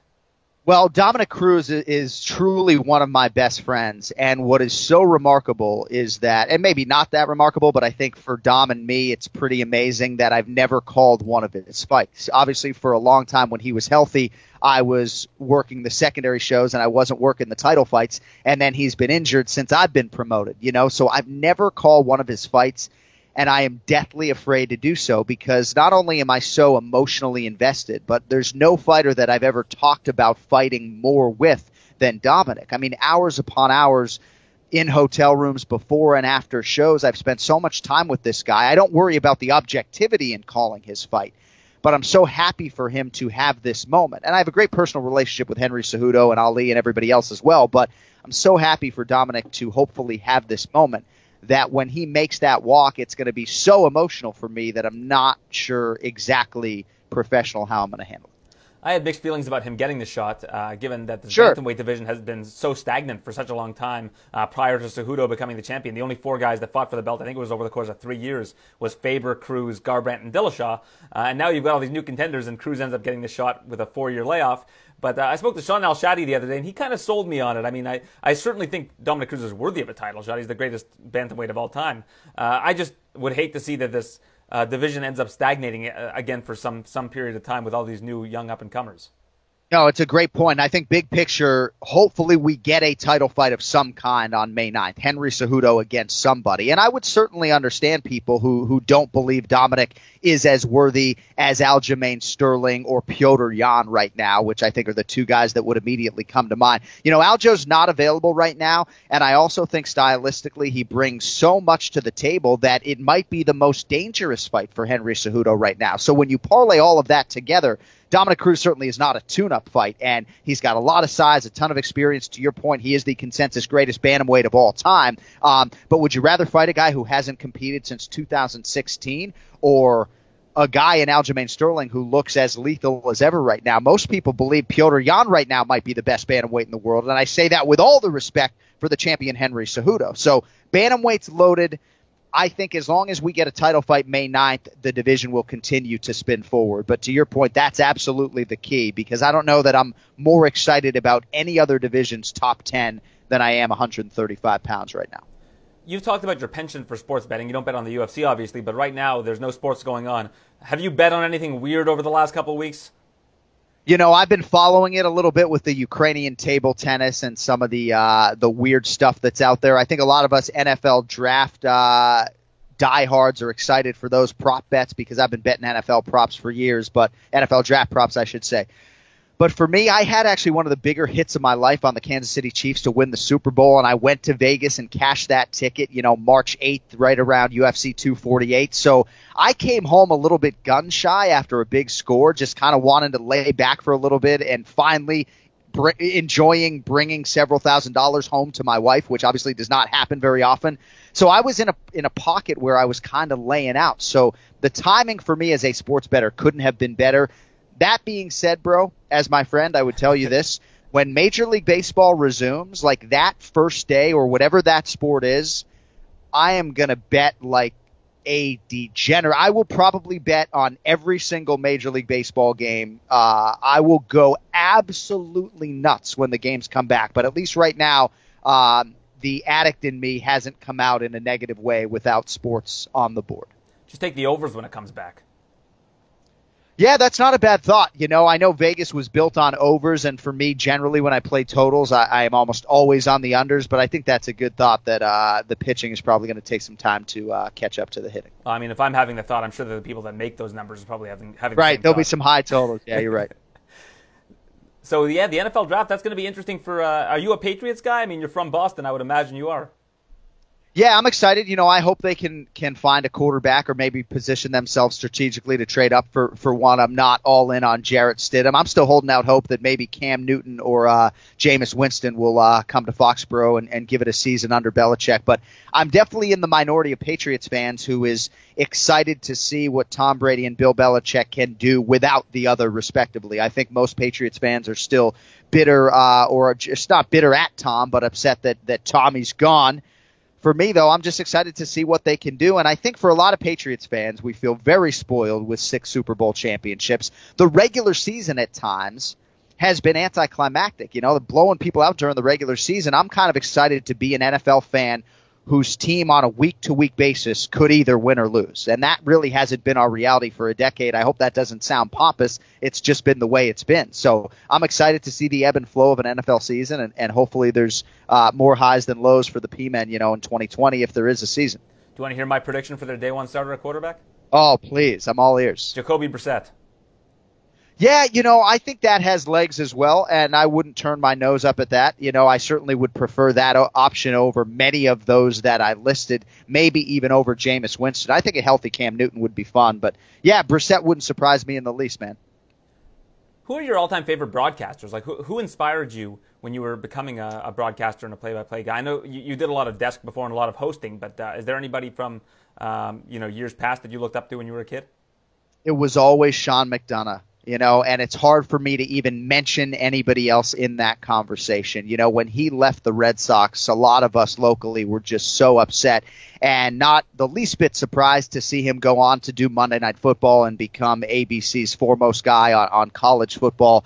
He is truly the cream of the crop, and I got a chance to work with him at a Boston sports radio station very briefly. You know, I was doing updates on his show but I had glorified him and put him on a pedestal for such a long time that to be able to walk into a studio as he's wrapping up a segment and do a sports update on his show, even though I only did it a few times, is something that I would never forget. And he corrected me on the air too because I said first ever. He said, You don't need first ever. If something's first, you never need the ever. So you'll never hear me, or at least I try not to say first ever when I'm promoting something or on broadcast, but a special broadcaster. And I think a guy, too, who is funnier than shit, yet you know, is able to have it come across in a dry way, but still stay in his lane as a play-by-play guy. I have a lot of respect for Ian Eagle and a lot of the national NFL guys as well, but Sean McDonough is certainly the guy that I've tried to model myself after the most.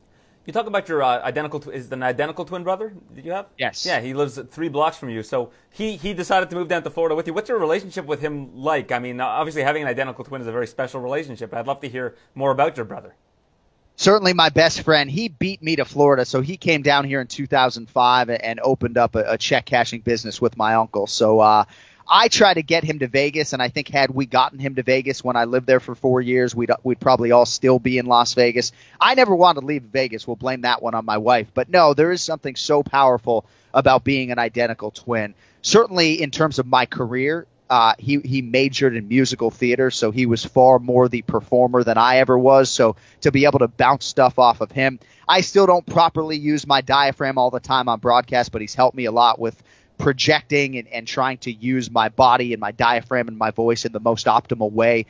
But when you have a, a living, breathing, walking human being who you share DNA with, it's it's just a crazy, crazy thing. I think a lot of us with children, I know you have three kids you see things in your kids as they get older and they say things that you maybe are about to utter and it feels very weird and, and connective. And with the twins that happens all the time. I can't tell you how many times we text each other the exact same thing at the exact same time or my mother will text us separately and she'll say you guys both wrote back the exact same text the exact same characters. So a lot of that goes on um, but it is the greatest blessing in my life. Um, we've never really fought. We've never really been super competitive with one another, except uh, you know in a one-on-one setting on a basketball court. Uh, but with respect to my wife and my kids, you know, the single greatest blessing in my life uh, is that man. You know, my twin brother Jay. I don't, I don't know what I'd do without him. Well, that's so interesting that like he did musical theater, you probably did journalism, but because he right. had the uh, the education and how to project and how to utilize, like you said, your diaphragm and things like that, that he was able to help you in that regard with your career. That's so cool. Yeah, I mean, I was always flying. I went to Gettysburg College in Pennsylvania. He went to Rollins in South Florida. My parents were always flying me down to see him in these major theater productions. You know, he graduated a semester early because he had accrued all of these major you know, major roles and, and moved to LA and tried to do the acting thing for a while. But no, my family was always sort of traveling around supporting him and watching him perform. So I don't know if irony is the right word, but, uh, I mean, I just want to be a sports writer and then I wanted to be a sports radio guy. You know, I never wanted to be on camera. That was never my aspiration. I was at ESPN radio and they were auditioning some people to do some digital TV stuff. And so I was one of the guys that auditioned you know, they thought I had a serious twitch the first time that I auditioned. But yeah, it was always my brother and me kind of following his, in his footsteps a little bit. So kind of kind of weird the way things things worked out. That's a really cool story. Um, I'm going to put you on the spot. Who's your favorite broadcast partner? Who's who's the uh, analyst you most want to sit next to on a Saturday night? You know, the easy answer would be to say one of the guys who I no longer work with, Kenny Florian and Brian Stann, right? Because then I won't offend any of the guys that are currently doing it there's definitely a special feel when Joe Rogan is there. Uh, DC and I just have a special relationship, and I, and I think humbly that translates on broadcast. As I mentioned, Dom is is truly a guy that I have confided in and learned so much about the fight game from. You know, Paul Felder's become a great friend. It really is probably the hardest question you could ask me. I do think Stann and I were, were developing a, a really good thing in chemistry in a two man booth. And I do miss the two man booth at times because a three man booth is an entirely different job and navigation for me. It really is. And I don't have too much time to go into the the real challenges, but basically when I'm sitting next to Joe in DC, Aaron, I, I really better have something sharp or thoughtful to say. Otherwise, I might as well touch my top lip to my bottom lip and wait for the promo. You know, whereas in a two man booth, when the other guy stops talking, uh, certainly I'm a fan of letting the action breathe as much as possible, but there's only one guy who who could chime in other than yourself. So it's a completely different setting. Um, but I hope Rogan does this thing forever, man. I'll close that answer with the fact that uh, he he brings a different dynamic to the broadcast. All, all the shows feel bigger when he's there, and I, ho- I hope he does it forever. I grew up watching WCW, and they had the three man booth. The WWE, or WWF at the time had the two man booth. And the three man booth is impossible to navigate sometimes, and you've really become a master at it. It's very, people don't understand how difficult it is to be in your role in particular as part of a three man booth. And I just kudos to you for that because you've really done a great job of mastering that one particular craft. Well, I appreciate it. You know, our sport is very unique. In most sports, the play by play guy and the analyst have clearly defined lanes. If you're calling a football game, quarterback drops back. Your analyst almost never is going to say anything until the ball is released, if not caught, and the player is tackled, and then the analyst has all this real estate to chime in. With us, the action is so crazy in this sport that we're constantly crossing those lines. We have promo cards that are being handed to me that I got to try to squeeze in when maybe I'd like to call out a jab or a leg kick. So again, you just got to learn to lay out, which in television means shut the fuck up, you know, and you have to be comfortable not talking, uh, and you have to be comfortable you know, just letting your analyst take over, even if you haven't said anything for 90 minutes. So I'm trying to learn with every show. Certainly, I appreciate you saying that. But when I do go back to that two man booth, it really does feel like a different job. I'm doing the post fight interviews, and there's just a lot more, you know, that is put on my shoulders over seven hours. Well, before we wrap, I've just got to say, whoever runs the social media for your podcast is, I mean, they're all over the place. They're, they're, on, they're on this Periscope. They're tweeting me a couple times. They're one of the most wow. active accounts I've seen on Twitter. Well, that's my man Cody Merrow. Probably the best thing we've done for the show is make him our, our chief marketing officer. 26 years old, kid is sharp as a whip, and uh, you know fills in a lot of the gaps that that Kenny and I have left in our wake. So, uh, thankfully, five years into this podcast, we have somebody at the controls who really can help us take it to the next level. So, yeah, the kid doesn't skip a beat. It's just amazing when I think about Aaron, and I know you're younger than I am, but where I was when I was 26 years old right? I mean, like I'm talking like, all right, you put your right foot in your right pant leg, right? Like I didn't know what the f I was doing. So uh, this this generation below us, or two generations below us, uh, or below me, I should say, uh, they certainly have their shit together. Am I younger than you? When, when are you born? What year? 1978. Oh yeah, I'm younger than you. I'm younger than you. I thought you might have been. A, I thought you might have been an 80s baby. let me guess. You're 1985. No, I'm 82. But I'll, right. I'll take 85 though. Yeah, 82. All right, so yeah, you still got a couple good years before the big 4-0. I told you I had a nine-year-old. So if I had a nine-year-old and I was born in '85, I'm bad at math, so who knows? Yeah, I had I had my third and final kid ten days before my 40th birthday, so uh, not sure what I'm doing. I'll be showing up to the kids' soccer games. They'll be like, "Oh, oh, your grandfather's here." No, that's my dad, guys. What are you gonna do? yeah, I wanted my uh, my drop dead date to be 35, and I think we were 37 when we had my uh, my yeah. last one. Yeah. Well, you know, Man plans, God laughs. Yeah, I certainly wasn't wasn't planning to run it back at 39, but uh, here we are. Well, it's uh, so so you, you had a boy third, right? So you, we're the opposite. I had two boys, and then I had my, my girl at the end, and I'm so thrilled that I ended up having a girl. And you're probably in the same boat with uh, with having a son. Yeah, I mean that father daughter is a special bond. Did you find out what you were having for the third kid, or no? Yeah, we found out for all three. Yeah. So we found out for the first two, and then for the third one, I was so convinced that uh, it was another girl that we didn't we didn't find out. So needless to say, my siblings and I had produced six girls at that point, and we were very shocked and, and pleasantly surprised uh, to see a little penis pop out. You know, we didn't expect that for sure. And my mom is a diehard sports fan, so to have a little little boy, uh, and he is very much that boy. I mean, he is just a a disaster uh, and an accident waiting to happen at any moment. So uh, we're happy to have him. He's injected a lot of energy into the house, and uh, it's a new challenge too. Like at my advanced age, Aaron, you know, having a boy, I think, has made for a new challenge, and I think there's some some newfound energy that that comes with it. Thankfully. Well, you know, it's funny. I interviewed Conor McGregor, and when I interviewed him, he said, "My son is such a boy, and my daughter is such a girl." And people were sending me all these comments about how stupid a thing that was to say, and I was like, "No, no, he's he's right. Like I, I have a son and a daughter. What he's saying makes a lot of sense."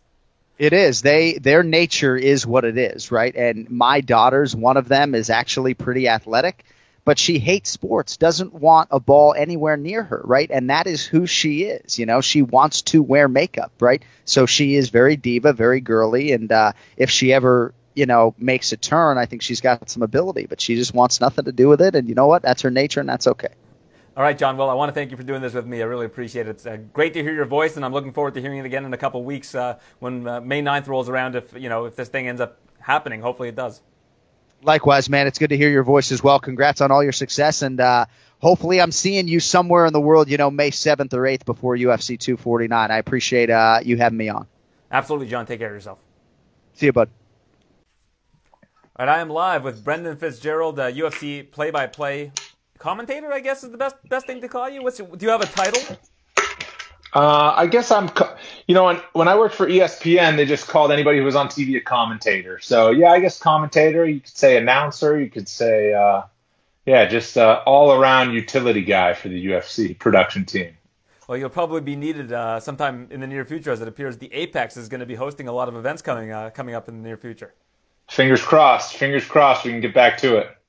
Yeah, so Dana White yesterday told uh, Brett Okamoto of ESPN that uh, the UFC is looking to get the show back on the road May 9th. They haven't disclosed the location, but uh, in an article in Variety magazine, it looks like uh, the Apex is probably where this is going to be held. So, uh, what are your thoughts on that? You know, I, I'm surprised as anybody else. I know as much as anybody else who's uh, scrolled Twitter and read all the articles that's come out since then. But um, you know, I thought that when 249 got canceled, the kind of a gut punch for people involved and not involved, really people that just wanted to see it come back. I wasn't actually going to work that show, but I just really was ready for some live sports and, and uh, especially for what I love so much, uh, the UFC, and for us to get back to work. So um, when I heard that yesterday, I, th- I thought that May was going to be our next target. You know, obviously the announcement when 249 was postponed was that all events were postponed indefinitely. I knew right then that uh, April 25th was certainly going to be postponed as well, and then after that we didn't know. Um, in Nevada, as far as I know, our governor has had the state on kind of lockdown or whatever you want to call it since about St. Patrick's Day, and then he did 30 days, and then he extended it through the end of April. So I knew that kind of May was the next possible time where we could um, get back to action, and uh, didn't know exactly when it might be, but um, you know we'll see. Like I hope I hope we can do it on May 9th, but uh, we'll just have to see uh, where the chips fall as uh, the the days and weeks continue to unfold. You know, it's I've been thinking more and more about it because I've been doing a lot of radio interviews talking about the subject, and people bring up the MLS and they bring up the WWE the UFC is such a different circumstance because you're not going to see people fighting two weeks in a row, three weeks in a row. it's not like the right. WWE where people are going week in, week out, traveling from a different city to Tampa every single week or Orlando, or wherever it is, every single week. Uh, in in this circumstance, let's say it is at the Apex. You've got people that can drive into Las Vegas. I don't know how long it's going to take them, um, or in some circumstances, fly out there. But it, it, would be fairly easy to keep people at a distance, aside from, of course, the competition itself, uh, during that time uh, and also to do tests on the individuals. But if one person gets it, you're not going to get a whole roster of people that get the coronavirus. Um, obviously, we don't want anybody to get the coronavirus, but in a circumstance like uh, a league sport or even the WWE, if somebody gets it, there's a good chance that it's going to spread throughout the rest of the roster, which wouldn't necessarily happen in the UFC. Yeah, it's it's kind of strange. I was talking about this the other day. Is like obviously the situation sucks, but in a weird way, MMA and the UFC is like an organization in a sport that's able to deal with this a little bit better when we are able to get back. Like you say, the the fighters are coming from all over, and other than the actual one to one competition, everybody else can kind of remain separate, and then the fighters go back home and uh, you know can kind of stay home and and rest up and and do all that. Um, you think about a baseball team, you know, it's obviously they're spread out in the field, but then they're in the dugout, and then in between games they're on a charter plane and they're flying all around. The NBA obviously was quick to shut it down. They they got the same guys kind of leaning on each other and traveling to different cities. So yeah, I think that MMA is a very unique sport. Combat sports are really unique where it's one on one, part of the aspect that we love about it. And then in a situation like this, uh, turns out we might be a sport that's able to deal with a global pandemic a little bit better. And um, certainly we're able to pivot as a business a little bit quicker in terms of what we want to do, what Dana wants to do. and then make it happen instead of if the NFL wants to do something, they got to get 32 owners on board. They got to get all the players on board and there are players unions. So there's just different elements of, of a bigger business like those team sports that exist instead of uh, MMA where it's one on one. It's a bunch of different fighters in, in different places that can kind of stay separate until it's time to just uh, to to get it going for three or five rounds. Well, I think it's interesting because obviously it's different from city to city, but in most cities, people are asked to stay home, to stay away from people, to only go shopping once a week. So people look at a sport and they think, you know, what makes the sport special? Why, why shouldn't everybody uh, in the sport follow those same rules? And I think that that's a valid point. Uh, but, you know, like we mentioned, it is kind of a different circumstance with the UFC compared to other sports. That doesn't necessarily mean that the UFC should be getting back. It is an ambitious date, May 9th. But uh, I certainly think that if things are done in a, in a safe way and that people are getting tested for the coronavirus specifically, that um, you know it is hard to argue if, if states are going to be able to commission it that uh, it might you know it, it's not something that will help a lot of the people that are at home, perhaps having a, a real struggle uh, trying to find something to do and, and, feeling really down. That this could lift their spirits. Yeah, I think uh, people are just looking for something positive, you know, and. Um, sitting around at home with with nothing to do and thinking negative and the things to watch being you know the news reports which aren't always in the best of light and um know i'm not pointing a finger at the news media and all stuff like that but the reality i mean i worked in the news business for a long time. The reality is they don't write articles and lead newscasts with uh airplanes landing safely and cars that didn't get in crashes. So you know i think that um people are like I worked the Brasilia show, okay, so there was no fans in the building, and I had just gone through some of the world's busiest airports on my way to get there, and I was about to go on more airports on the way to get back home, and we didn't know a lot at that point, and there's still a lot that we don't know, but we certainly know more now than we did a month ago, and um, the stress of that weekend was just, I think, a lot with the unknown, but then as I've gotten back home, I've stayed mostly home, but I've gone to the store a few times. I just got back from the store like an hour ago, uh, or like 20 minutes ago. And um, the, the more that you kind of live in the day to day and you just go out, and, you know, take whatever precautions you can, but then you go home and you, God willing, you feel good and you can kind of deal with it. Um, then I think that there's, as we can kind of just safely get more and more of that so that the stress level goes down, people aren't as afraid of something that um, maybe we shouldn't be so so afraid of as we kind of bend that curve down a little bit, and uh, hopefully we can get back to back to business. Yeah, but I don't think that it's necessarily an individual thing. I think, I mean, you and I, we're young. We're both in our 30s. I believe you're in your 30s. I don't think you're in your 20s or your 40s. Yeah. I'm going to just yeah. assume 30s. Uh, but if, if one of us were to get it, it probably wouldn't lead to dire consequences necessarily. But uh, there's always the chance that we're asymptomatic and can pass it on to someone else. That that I think is probably the real fear among people that are on the UFC roster and people like yourself. Yeah, probably. I mean, again, there's still so much that we don't know, but yeah, like uh, you know, my dad is 71, and um, you know, would I want him to get it? No, absolutely not. Do I think that I could deal with it if I got it? Yeah, absolutely. Um, I think individually, we all just need to kind of like take care of what we can take care of the guy who was on Rogan's podcast at like the front end of this thing advised. Uh, I don't know if he was even advising that everything gets shut down, but he said, you know, if you're 50, 55 or older, or you have some health concerns, avoid large groups and uh, social distance. And then, you know, like I think we can take as many precautions as we can while still living. Um, so certainly, like let's say you're 75 and you've had uh, some health histories, then yeah, maybe you don't get right back out there and you hope that uh, you can kind of isolate yourself and do what you need to do until things resume. But um, you know, I don't know. It, it, it, there's there's no right answer, obviously, for for anybody. Everybody has their different situation and what they need to deal with. And I guess the individual responsibility falls on whether it's the fighter or yourself to not be in the company of people that are that age for I guess 14 days after the event, uh, just as a precaution. Yeah, I think uh, we all need to take responsibility. You know what I mean? Like if I had the chance to go in a couple of airports and then like stop in and, and visit my family, my dad or or my in-laws or, or, things like that, then I'd probably be like, you know what, probably best to not do that. Um, so just you know take the precautions that that you can take in your own realm, decide what's what those are, and then uh, you know hope for the best as we uh, as we deal with it. So they called you and said, Brendan, we're doing an event in, let's say, Florida on May 9th, and they we want you to commentate it. You have full comfort in doing so? Yeah.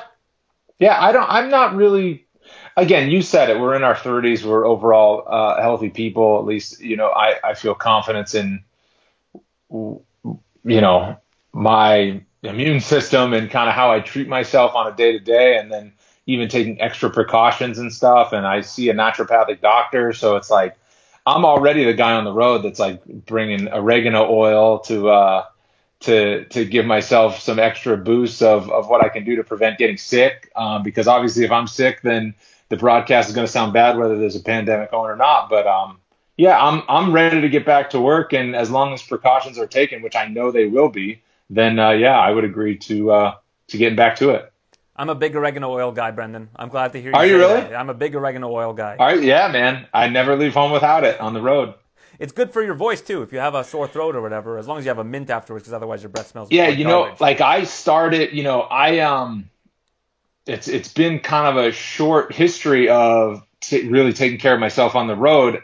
Um, last year in Prague, we went over. It was February, so you know it's winter in Prague. It wasn't like the weather was horrible, but it was just like I remember some people were sick. Obviously, it's just that season, and um, I felt okay. Got had super long travel to get there, some delays and stuff. So got there on Thursday night. Friday, I felt okay enough. We did the pre-show. I didn't. Thank God I didn't do play-by-play for this show. I was on the desk, but uh, if anybody remembers watching that show in Prague, uh, if you watch the pre-show or the post-show, you know that my voice was so hollow. I, I, I think I had laryngitis. I just could not talk. I, I really had to kind of whisper almost on TV.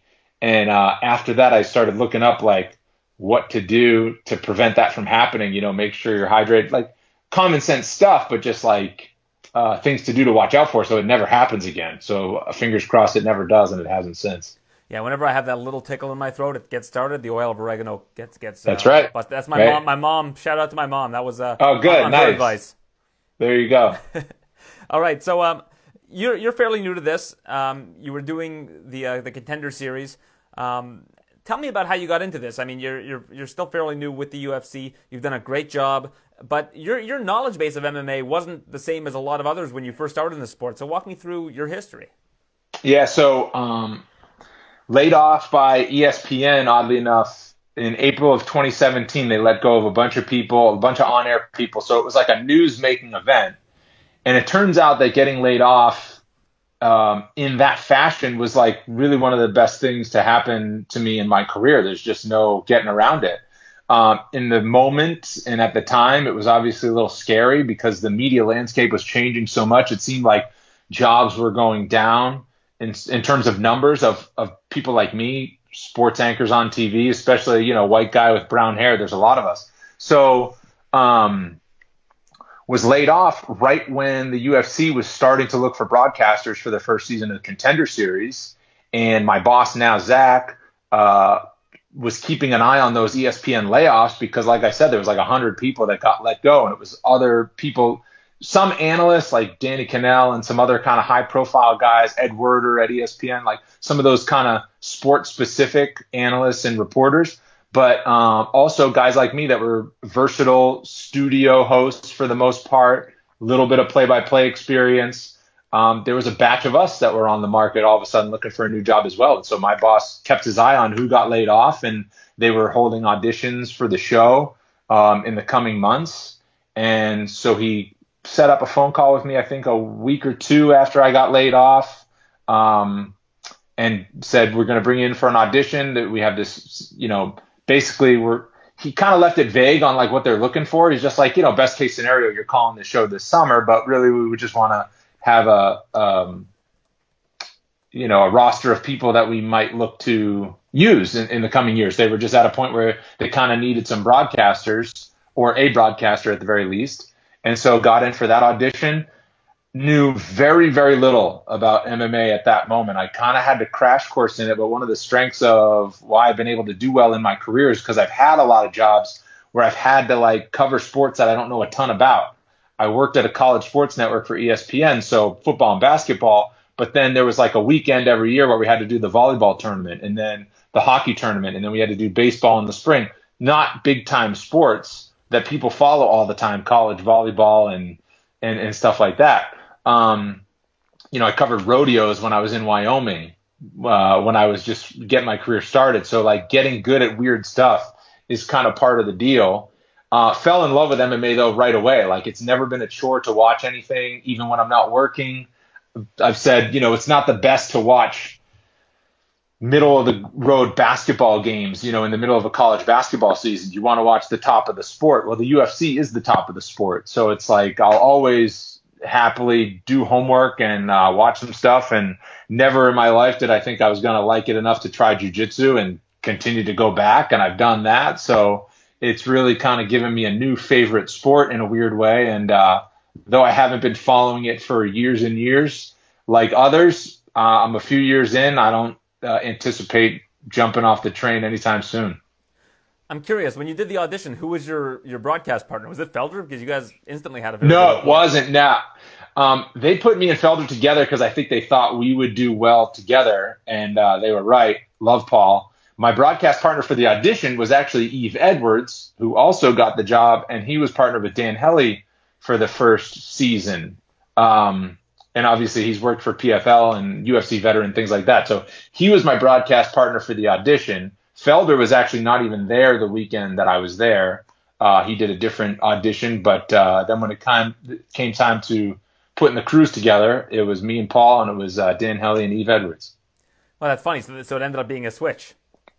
It was a switch. I don't know who Dan auditioned with or who Paul auditioned. Paul actually, I know auditioned with somebody different than Dan. So yeah, they had like a bunch. Of, they kind of cast a wide net and um, you know had meetings afterwards and, and, figured out who they wanted.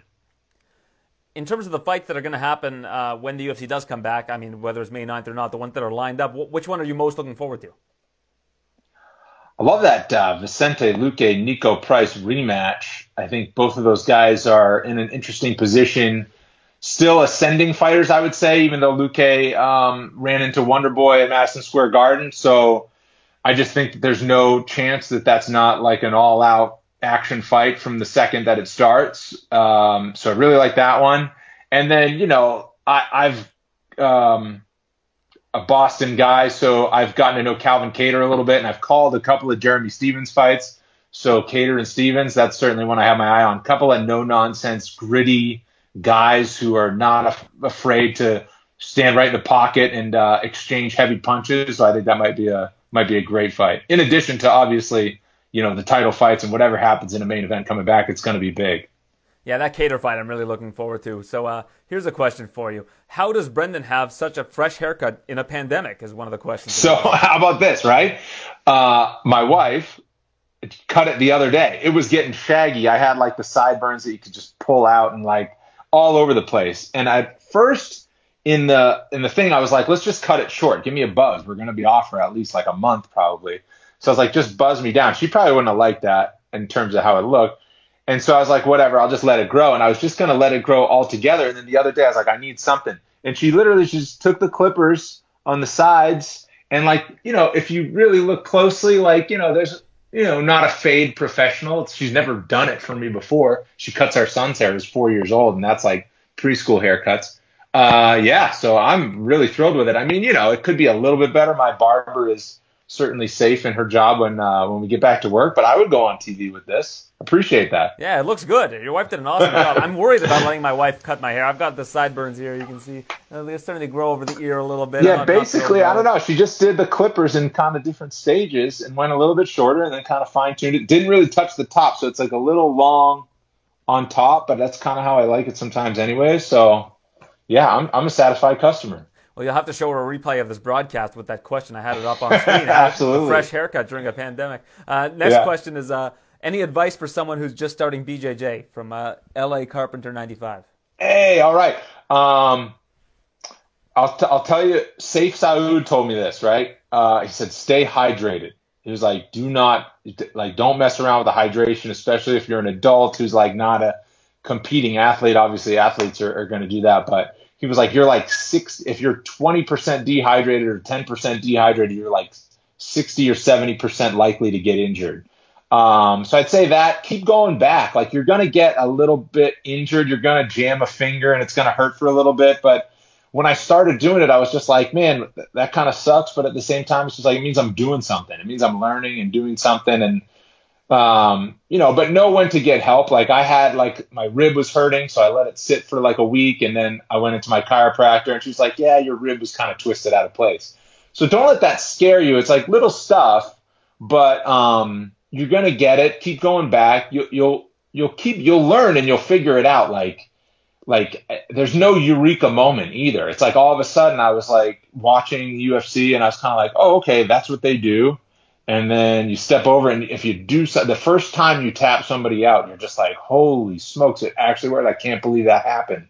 So train with people better than you. Then when you've a few months in, find somebody that's new to go against because then you can kind of not get your ass kicked really for you know five straight minutes or however long you're rolling and and you can kind of try some of the things that you watch on YouTube. So yeah just kind of pour yourself into it a little bit. Do it when you can. Watch the YouTubes. The YouTubes are helpful. Like you, you see somebody doing a move and uh, go try it in class and what do you know? It works sometimes. So uh, yeah keep at it. And uh, glad you're starting it. That was one of the better things I did. It's such a fun workout. It's great to obviously in my job to know the sport more and have a way more of an appreciation of grappling. Everybody can be enamored with big knockouts and head kicks and things like that, but um, once you start learning the fine art of what's going on in all aspects of the fight game, uh, it makes it a heck of a lot more fun to watch and be a fan. Yeah, we can really sense your enthusiasm here with this uh, this particular subject. uh, so we got one more from the same guy actually. Brendan, when you're working with Bisping, which eye do you look at? Oh my goodness, come on! Actually, like so, he has his replace his eye that's in, and honestly, you, you forget about it. Before he had that, you could kind of see one eye looked a lot different. Uh, the pigment was different and things like that. But now that he has the insert, I honestly forget a lot of times. I just talked to him yesterday on Instagram Live. Um, but even when I'm up close with him, even when I'm looking him in the eyes, I, I, I always know which one it is. Um, because certain, you know, sometimes he turns different ways to see things to make sure he can see it. But uh, if you didn't know, you wouldn't know upon meeting him for the first time if you never knew about it. All right, another one. Uh, any advice for someone trying to get into MMA media? I think you could give more advice than I could because I was like in broadcasting and got myself up to a network level and then all of a sudden just fell into MMA. Like it was really lucky. Like I said, getting laid off by ESPN. If you asked me, do you want to get laid off? I of course would have said no. I'd rather keep working for ESPN and get a new contract and, and have job security and, and do that. But, um, the layoff led to an opportunity in MMA that I didn't even know existed. A lot of people didn't even know about the contender series until it was a couple months away from happening. So, uh, in terms of getting into MMA media, I mean, you know, you, James Lynch, the Canadian squad that you guys are, and uh, other people that just they grind, man. They do constant interviews. The fighters in MMA are very, very accessible. So I'd say like if you reach out to fighters on their social media and you say, "Hey, can you do a quick Instagram live with me or or an interview over the phone and just turn it into a podcast or just write an article, start a blog, like you can track down some of these fighters that are even in the UFC that aren't, you know, you're not going to call Conor McGregor, but look down the card on the prelims and just start that way, establish relationships with fighters and their managers and things like that. And pretty soon, if you start a blog for free, and you start writing some articles, maybe you have some credibility behind your name and more people talk to you, and then you might get picked up as a freelance, and then uh, you might get hired on full time. I mean, that's how I understand it works. But this sport is very unique in that you can do it individually. It's tough to cover the NFL and get a press pass if you just start a blog at home. But if you start a blog at home on MMA and you just kind of keep applying yourself to it and keep grinding and keep reaching out and don't get discouraged, then I think you can go far. Yeah, and I, I think another big uh, point is the technology. Like everything that you're watching right now on this Periscope feed, the, whether whether it's the graphics, the guest, the the camera switching, that's all me doing it. Like I don't have yeah. an extra set of hands, so you can learn right. the technology, and it's all at our fingertips, and it's inexpensive. You know, if you have a phone, you, you can learn so many different ways that you can utilize the phone, how you can improve sound. Uh, and the equipment is just so cheap. People are people are spending whatever uh, tens of thousands of dollars to go and do uh, broadcasting school, But you could just Right. go and, and take a crash course on your own. I mean, I, I have a jour- journalism diploma, so I'm not I'm not trying to discourage people from, from going that route. But you can just go and become a journalist. Go go cover events. Go cover news as it happens on the streets. You can even listen, listen to a police scanner if you want to. Go to a, go to a, a crime scene and just start covering it. Just get experience, get reps. I mean, reps I think are the most important thing. And even Yeah. even on your on your end when you're doing stuff at the desk, you're doing play by play. So much of it Right. is just reps and practice. I mean, yeah, like I came out of school, Ithaca College, with a journalism degree, and uh, you know, Ithaca College has you know a reputable communications program, TV, film, journalism, a lot of different things. But I still didn't know hardly anything in terms of the day to day of what I needed to do, and in terms of how to be on camera. Like, um, they can teach you all the theory you want in classes and stuff like that that meet twice a week, but until you're on camera, like every day doing stuff, that's when you really learn how to do it. And um, obviously, being in media in my position is a little bit different. The road is longer, I think, and uh, different instead of starting a blog or a podcast. But if you start a blog or a podcast first, or a YouTube channel and that sort of thing, then all of a sudden you have things to show people that hire for bigger outlets or networks or, or websites or things like that. And like, yeah, I'm sitting here looking at my phone. Uh, I started a podcast with a recorder that cost me like 200 bucks on Amazon and a couple of microphones. And I just go and sit with somebody and I, you know, just gonna put my phone in front of it and hit record so that there's some video to it. And like you, Aaron, I'm like a one man band when it comes to my podcast. But uh, you know, if you have the passion for it, you have a little bit of spare time. If if it's not your job, then uh, you know, just keep keep grinding, make it happen, and you'll just learn things. I'm still learning things all the time on just my podcast on how to make it sound better and how to distribute it differently or make people find out about it and different stuff like that. And I already, you know, have kind of a name here and stuff like that, but I'm still learning every day. Well, I'll, I'll just take something that you said and I'll, I'll apply it to what we're talking about now. Everybody wants to do play by play, but not everybody wants to move to Wyoming and do rodeos. That's right. that's, that's, that's exactly right. There were some people we offered the job to up there that said no. That was a kid in Long Island, and like he was coming out of school and he had a good resume tape, and we offered the jo- him the job as a weekend sports anchor, and he said no. He didn't want to move that far from home and live in Wyoming, and uh, he said yes originally. Then a couple of days later, he's like, no, I don't want to move out there. And we're like, okay. And then like a year later, you know, you don't have to go there forever. I had a two year contract. I was there for like two and a half years.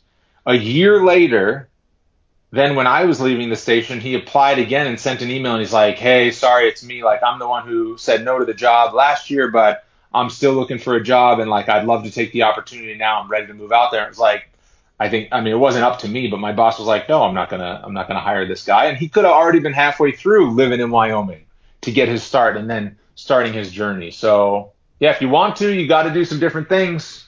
Covering rodeos in Wyoming and junior college basketball in central Wyoming and all that jazz. But, uh, man, you kind of uh, get the chance to live a life that few can and love their jobs like few can. So, so that's that's the upside, and that's that's like a lifetime of happiness if you can find that.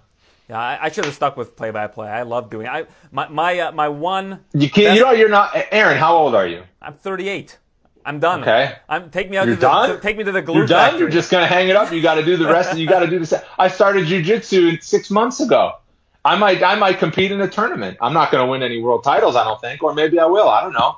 But uh, you know, Aaron, I was never into play-by-play. You know that? I the UFC job is my first play-by-play job. you were doing desk before that, right? I was doing all studio, and before that, I was doing local news. Um, I did like four play-by-play basketball games when I was at ESPN, but they were all from our office. Like ESPN does remote broadcast sometimes, where obviously the cameras are there and the game is in uh, you know Lubbock, Texas. It was Texas Tech against Baylor, and I was sitting in a video booth with an analyst in Charlotte, North Carolina, and we were calling the game on ESPN two, I think it was. But um, so yeah, so like I just had a few games, but uh, like I said, I've always kind of been versatile, and I think it's like the media business, you can just kind of fake it till you make it. A lot of times, like if you're a big fan of sports and MMA, you know how it should sound, so kind of put your own spin on it, but you know like what a fight call should sound like or what a basketball game call should sound like. So just try to like mimic it until you find your own voice, and then you get comfortable at it. But uh, Aaron, don't hang it up on that. There's got to be some junior hockey leagues up there you can get into. Yeah, probably. When I was in my 20s, I called a basketball game, uh, and it was the Florida Gators, the team that had uh, Joakim Noah, Al Horford, Oh, yeah. Corey Brewer. Yeah. They played my university, and I, I was already doing play-by-play, Really? and I got to do play-by-play for that game. So that was like that was my moment of the sun for play-by-play. That's great. Yeah. No. Um, I once I started doing play by play, um, it's like it's like a drug, and nothing else seems strong enough. You know what I mean? Like I go back, and I love doing the pre-fight shows and the post-fight shows and things like that. Like there definitely is a cool aspect to that, which is basically what I did at ESPN halftime shows and things like and highlight shows. But uh, once you're the voice of a moment in the play-by-play realm, it's uh, it is quite fun to be part of the event instead of waiting for the event to happen or recapping it after it's over. I mean, I still love it all. I mean, and my career is gonna continue to change in different ways, and I'll probably have a bunch more different jobs that I didn't think um, before it's all said and done. But man, the play-by-play has been a revelation in my eyes. All right, let's take one more question that's on this topic. So, uh, how do you guys combat nerves when speaking live? Is it the constant reps? Is it preparation? Yeah, um, I found that I get nervous basically like with each new job. So like obviously you're you're nervous at first and then you kind of like so Wyoming was my first on-air job. I was nervous my first day. I didn't think I couldn't do the job because I already had some internship experience and a resume tape and I did it in college a little bit. But that was like my first paid job. You know, this is my profession now is to go on the six o'clock news every night and do the sports. So I was nervous like the first two days, but then you kind of sink into it. Then I got another job. My job after that, when I moved down to South Texas, I, I thought I was going to be fine because I have two and a half years of on air experience. But that first day, I was super nervous. And I kind of didn't figure out why. I was still early enough in my career to not know why. And uh, I was like, well, I'm sitting next to different people. I have, you know, different director in my ear and it's a new studio and the graphics look different. Like everything's different. I mean, it's the same job, you know, when it comes down to it, but, but everything else surrounding it is different. Where you live is different. Your desk is different. And then sure enough, you're like, that's just the, that's just the part. And obviously if you're getting another job, it should be a bigger job. So then after that, I was in Boston. All right, well now I'm from Boston, so my family's watching and all these people that I know, and it's a major market now, and I'm covering pro sports. So then early on in that job, I was nervous, and then I worked for ESPN, and then it was like, oh, you know, it wasn't a huge assignment. I was on their college sports network doing a halftime show for a late night football game, but it was to a national audience, and I was like working with analysts all of a sudden. It wasn't just me reading from a teleprompter. It was me working with Jason Sehorn, who I'd watched on TV when I was in college playing in the NFL. So, yeah, I mean, the nerves don't really happen on a week to week or a show to show basis. That you just knock right out. But the first time you're in a new role, um, the nerves can be there. I remember in Fresno, that was the fir- I was super nervous for the first contender series. Obviously, I was calling a sport I'd never called before. It was a very new show. Uh, I was working with somebody that I never worked with before. That was, and it was kind of an audition I knew, even for the people I worked for. Like, if I do well at this, then I'll keep working. But if I don't, they might just kind of move on. Um, and then in Fresno, I was really nervous. I remember because that was my first full UFC card, and I was feeling good, and I was feeling like I did it over the summer, and then like as the event got closer, when it was like you know an hour, two hours away from showtime, I was in the arena. It's like, and I don't usually get super nervous. I get the the rapid heart rate, a little bit of butterflies and that sort of thing, but I had to like sit in the corner and like close my eyes for five minutes and just kind of like re recenter myself because uh, that was then on a national network and it was a big fight night card and uh, you know so I remember that one too. But uh, it's not something that you should have if you're going to be a um, a veteran broadcaster. I always say you've got to embrace the nerves. Like, um, Yeah. I always compare it to driving a car when you're tired. Like, you're on the road, and if you see that you, you can start to veer into the other lane sometimes if you're not paying attention, and you've just got to get back into the lane. Like, because you're Yeah. live and there's nowhere to go. You're either going to fly Right. off the road, or you've got to get back in the lane. So that, that's how I, I think always. I think the more nervous you are, the more uh, likely mistakes are to happen. You know, I, I think I put a little pressure on myself in that show in Brasilia because I knew so many sport. I think like there was like no sporting events happening. Everything else was canceled, but we did that show in Brasilia and empty crowds, and we were on ESPN. So I knew I had a big, bigger audience, and that it was a bigger show because it was this cultural kind of event where it was like the world sporting event for that day. And I think because I thought too much of that over the course of those two days when I was down there, that uh, I didn't perform as well as I usually do. Um, at least in terms of certain moments, like you know, I, I wasn't as smooth as I could have been when we were on camera at the top of the main card, and I just kind of stuttered over some promos sometimes and things like that. And I think it was just like the nerves kind of probably played a part. If you're not nervous, if you're just having fun, then you're just you're in the moment. The broadcast a lot better. You're not thinking about what could happen negatively. You're just enjoying uh, enjoying the positives of uh, of a great gig. You're in flow state, as they call it. Exactly. Find that flow state, man. Every time I get in that airplane uh, and, and head off to a fight week, I'm going into that flow state for sure. All right, Brendan. I really appreciate this. Uh, hopefully, I'll see you sooner rather than later, but it, that doesn't seem super likely at this point. Uh, although I do hope that it happens uh, in the coming months. Uh, thanks again for doing this. Hey, thanks, Aaron. I was ready to go up to Saskatoon, man, in June. It was it would have been the best time of year well, to go there. You might still be able to, honestly. Yeah, June 20th, I know, Saskatoon right? is not out of the question. If you look at how many cases there have been in Saskatoon, uh, it's very it's very very minimal. I think you can count death, deaths on two hands. Like it's it's been very under control there. Their government has done a, a great job. Um, and Saskatoon people are very spread out, so it's they, have gotten it under control. And by the time June 20th rolls around, I would not be surprised if there are zero cases ongoing in, in Saskatoon. That'd be cool. I just wonder if the, if we're not allowed to have large gatherings, um, if we'll if we'll take the show on the road. I don't. I really don't know. Obviously, I like the road aspect of it. I think it's it's very cool. Now it's it'd be great since I live in Las Vegas, but going to different cities and seeing different parts of the world is is one of the cool parts of the job. And uh, I just don't know though if if mass gatherings aren't involved, will we go up to Saskatoon to go to an empty arena? I'm not sure the answer to that. But Yeah, either way, I'll be in Canada again at some point, and I love it every time I go. All right, awesome, Brendan. Thanks thanks for doing this again. Thanks, Aaron. Appreciate you having me. A huge thanks to all of my guests and everybody who joined me this week for some uh, great MMA content. That's uh, Jon Anik on the show, Patrick Cote, Charles Jourdain, Brendan Fitzgerald. Really appreciate everybody's time. Uh, and I hope that everybody's keeping well during this time of social distancing. Uh, if you missed some of the other segments from this week, I spoke to Shaun Al-Shatti uh, from The Athletic, uh, among among others. And it's always been a good time to catch up with different colleagues and talk to others that are working through this right now, through this uh, this very tough time in our lives, uh, gener- generational situation, which hopefully uh, is a once in a lifetime situation for everybody. But uh, it appears that the UFC is going to be back in action somewhat soon. I mean, May 9th is what three weeks away, so gives everybody a little bit something to look forward to. Seems like April's going by fa- a lot faster than March is, so we can count our blessings for that one.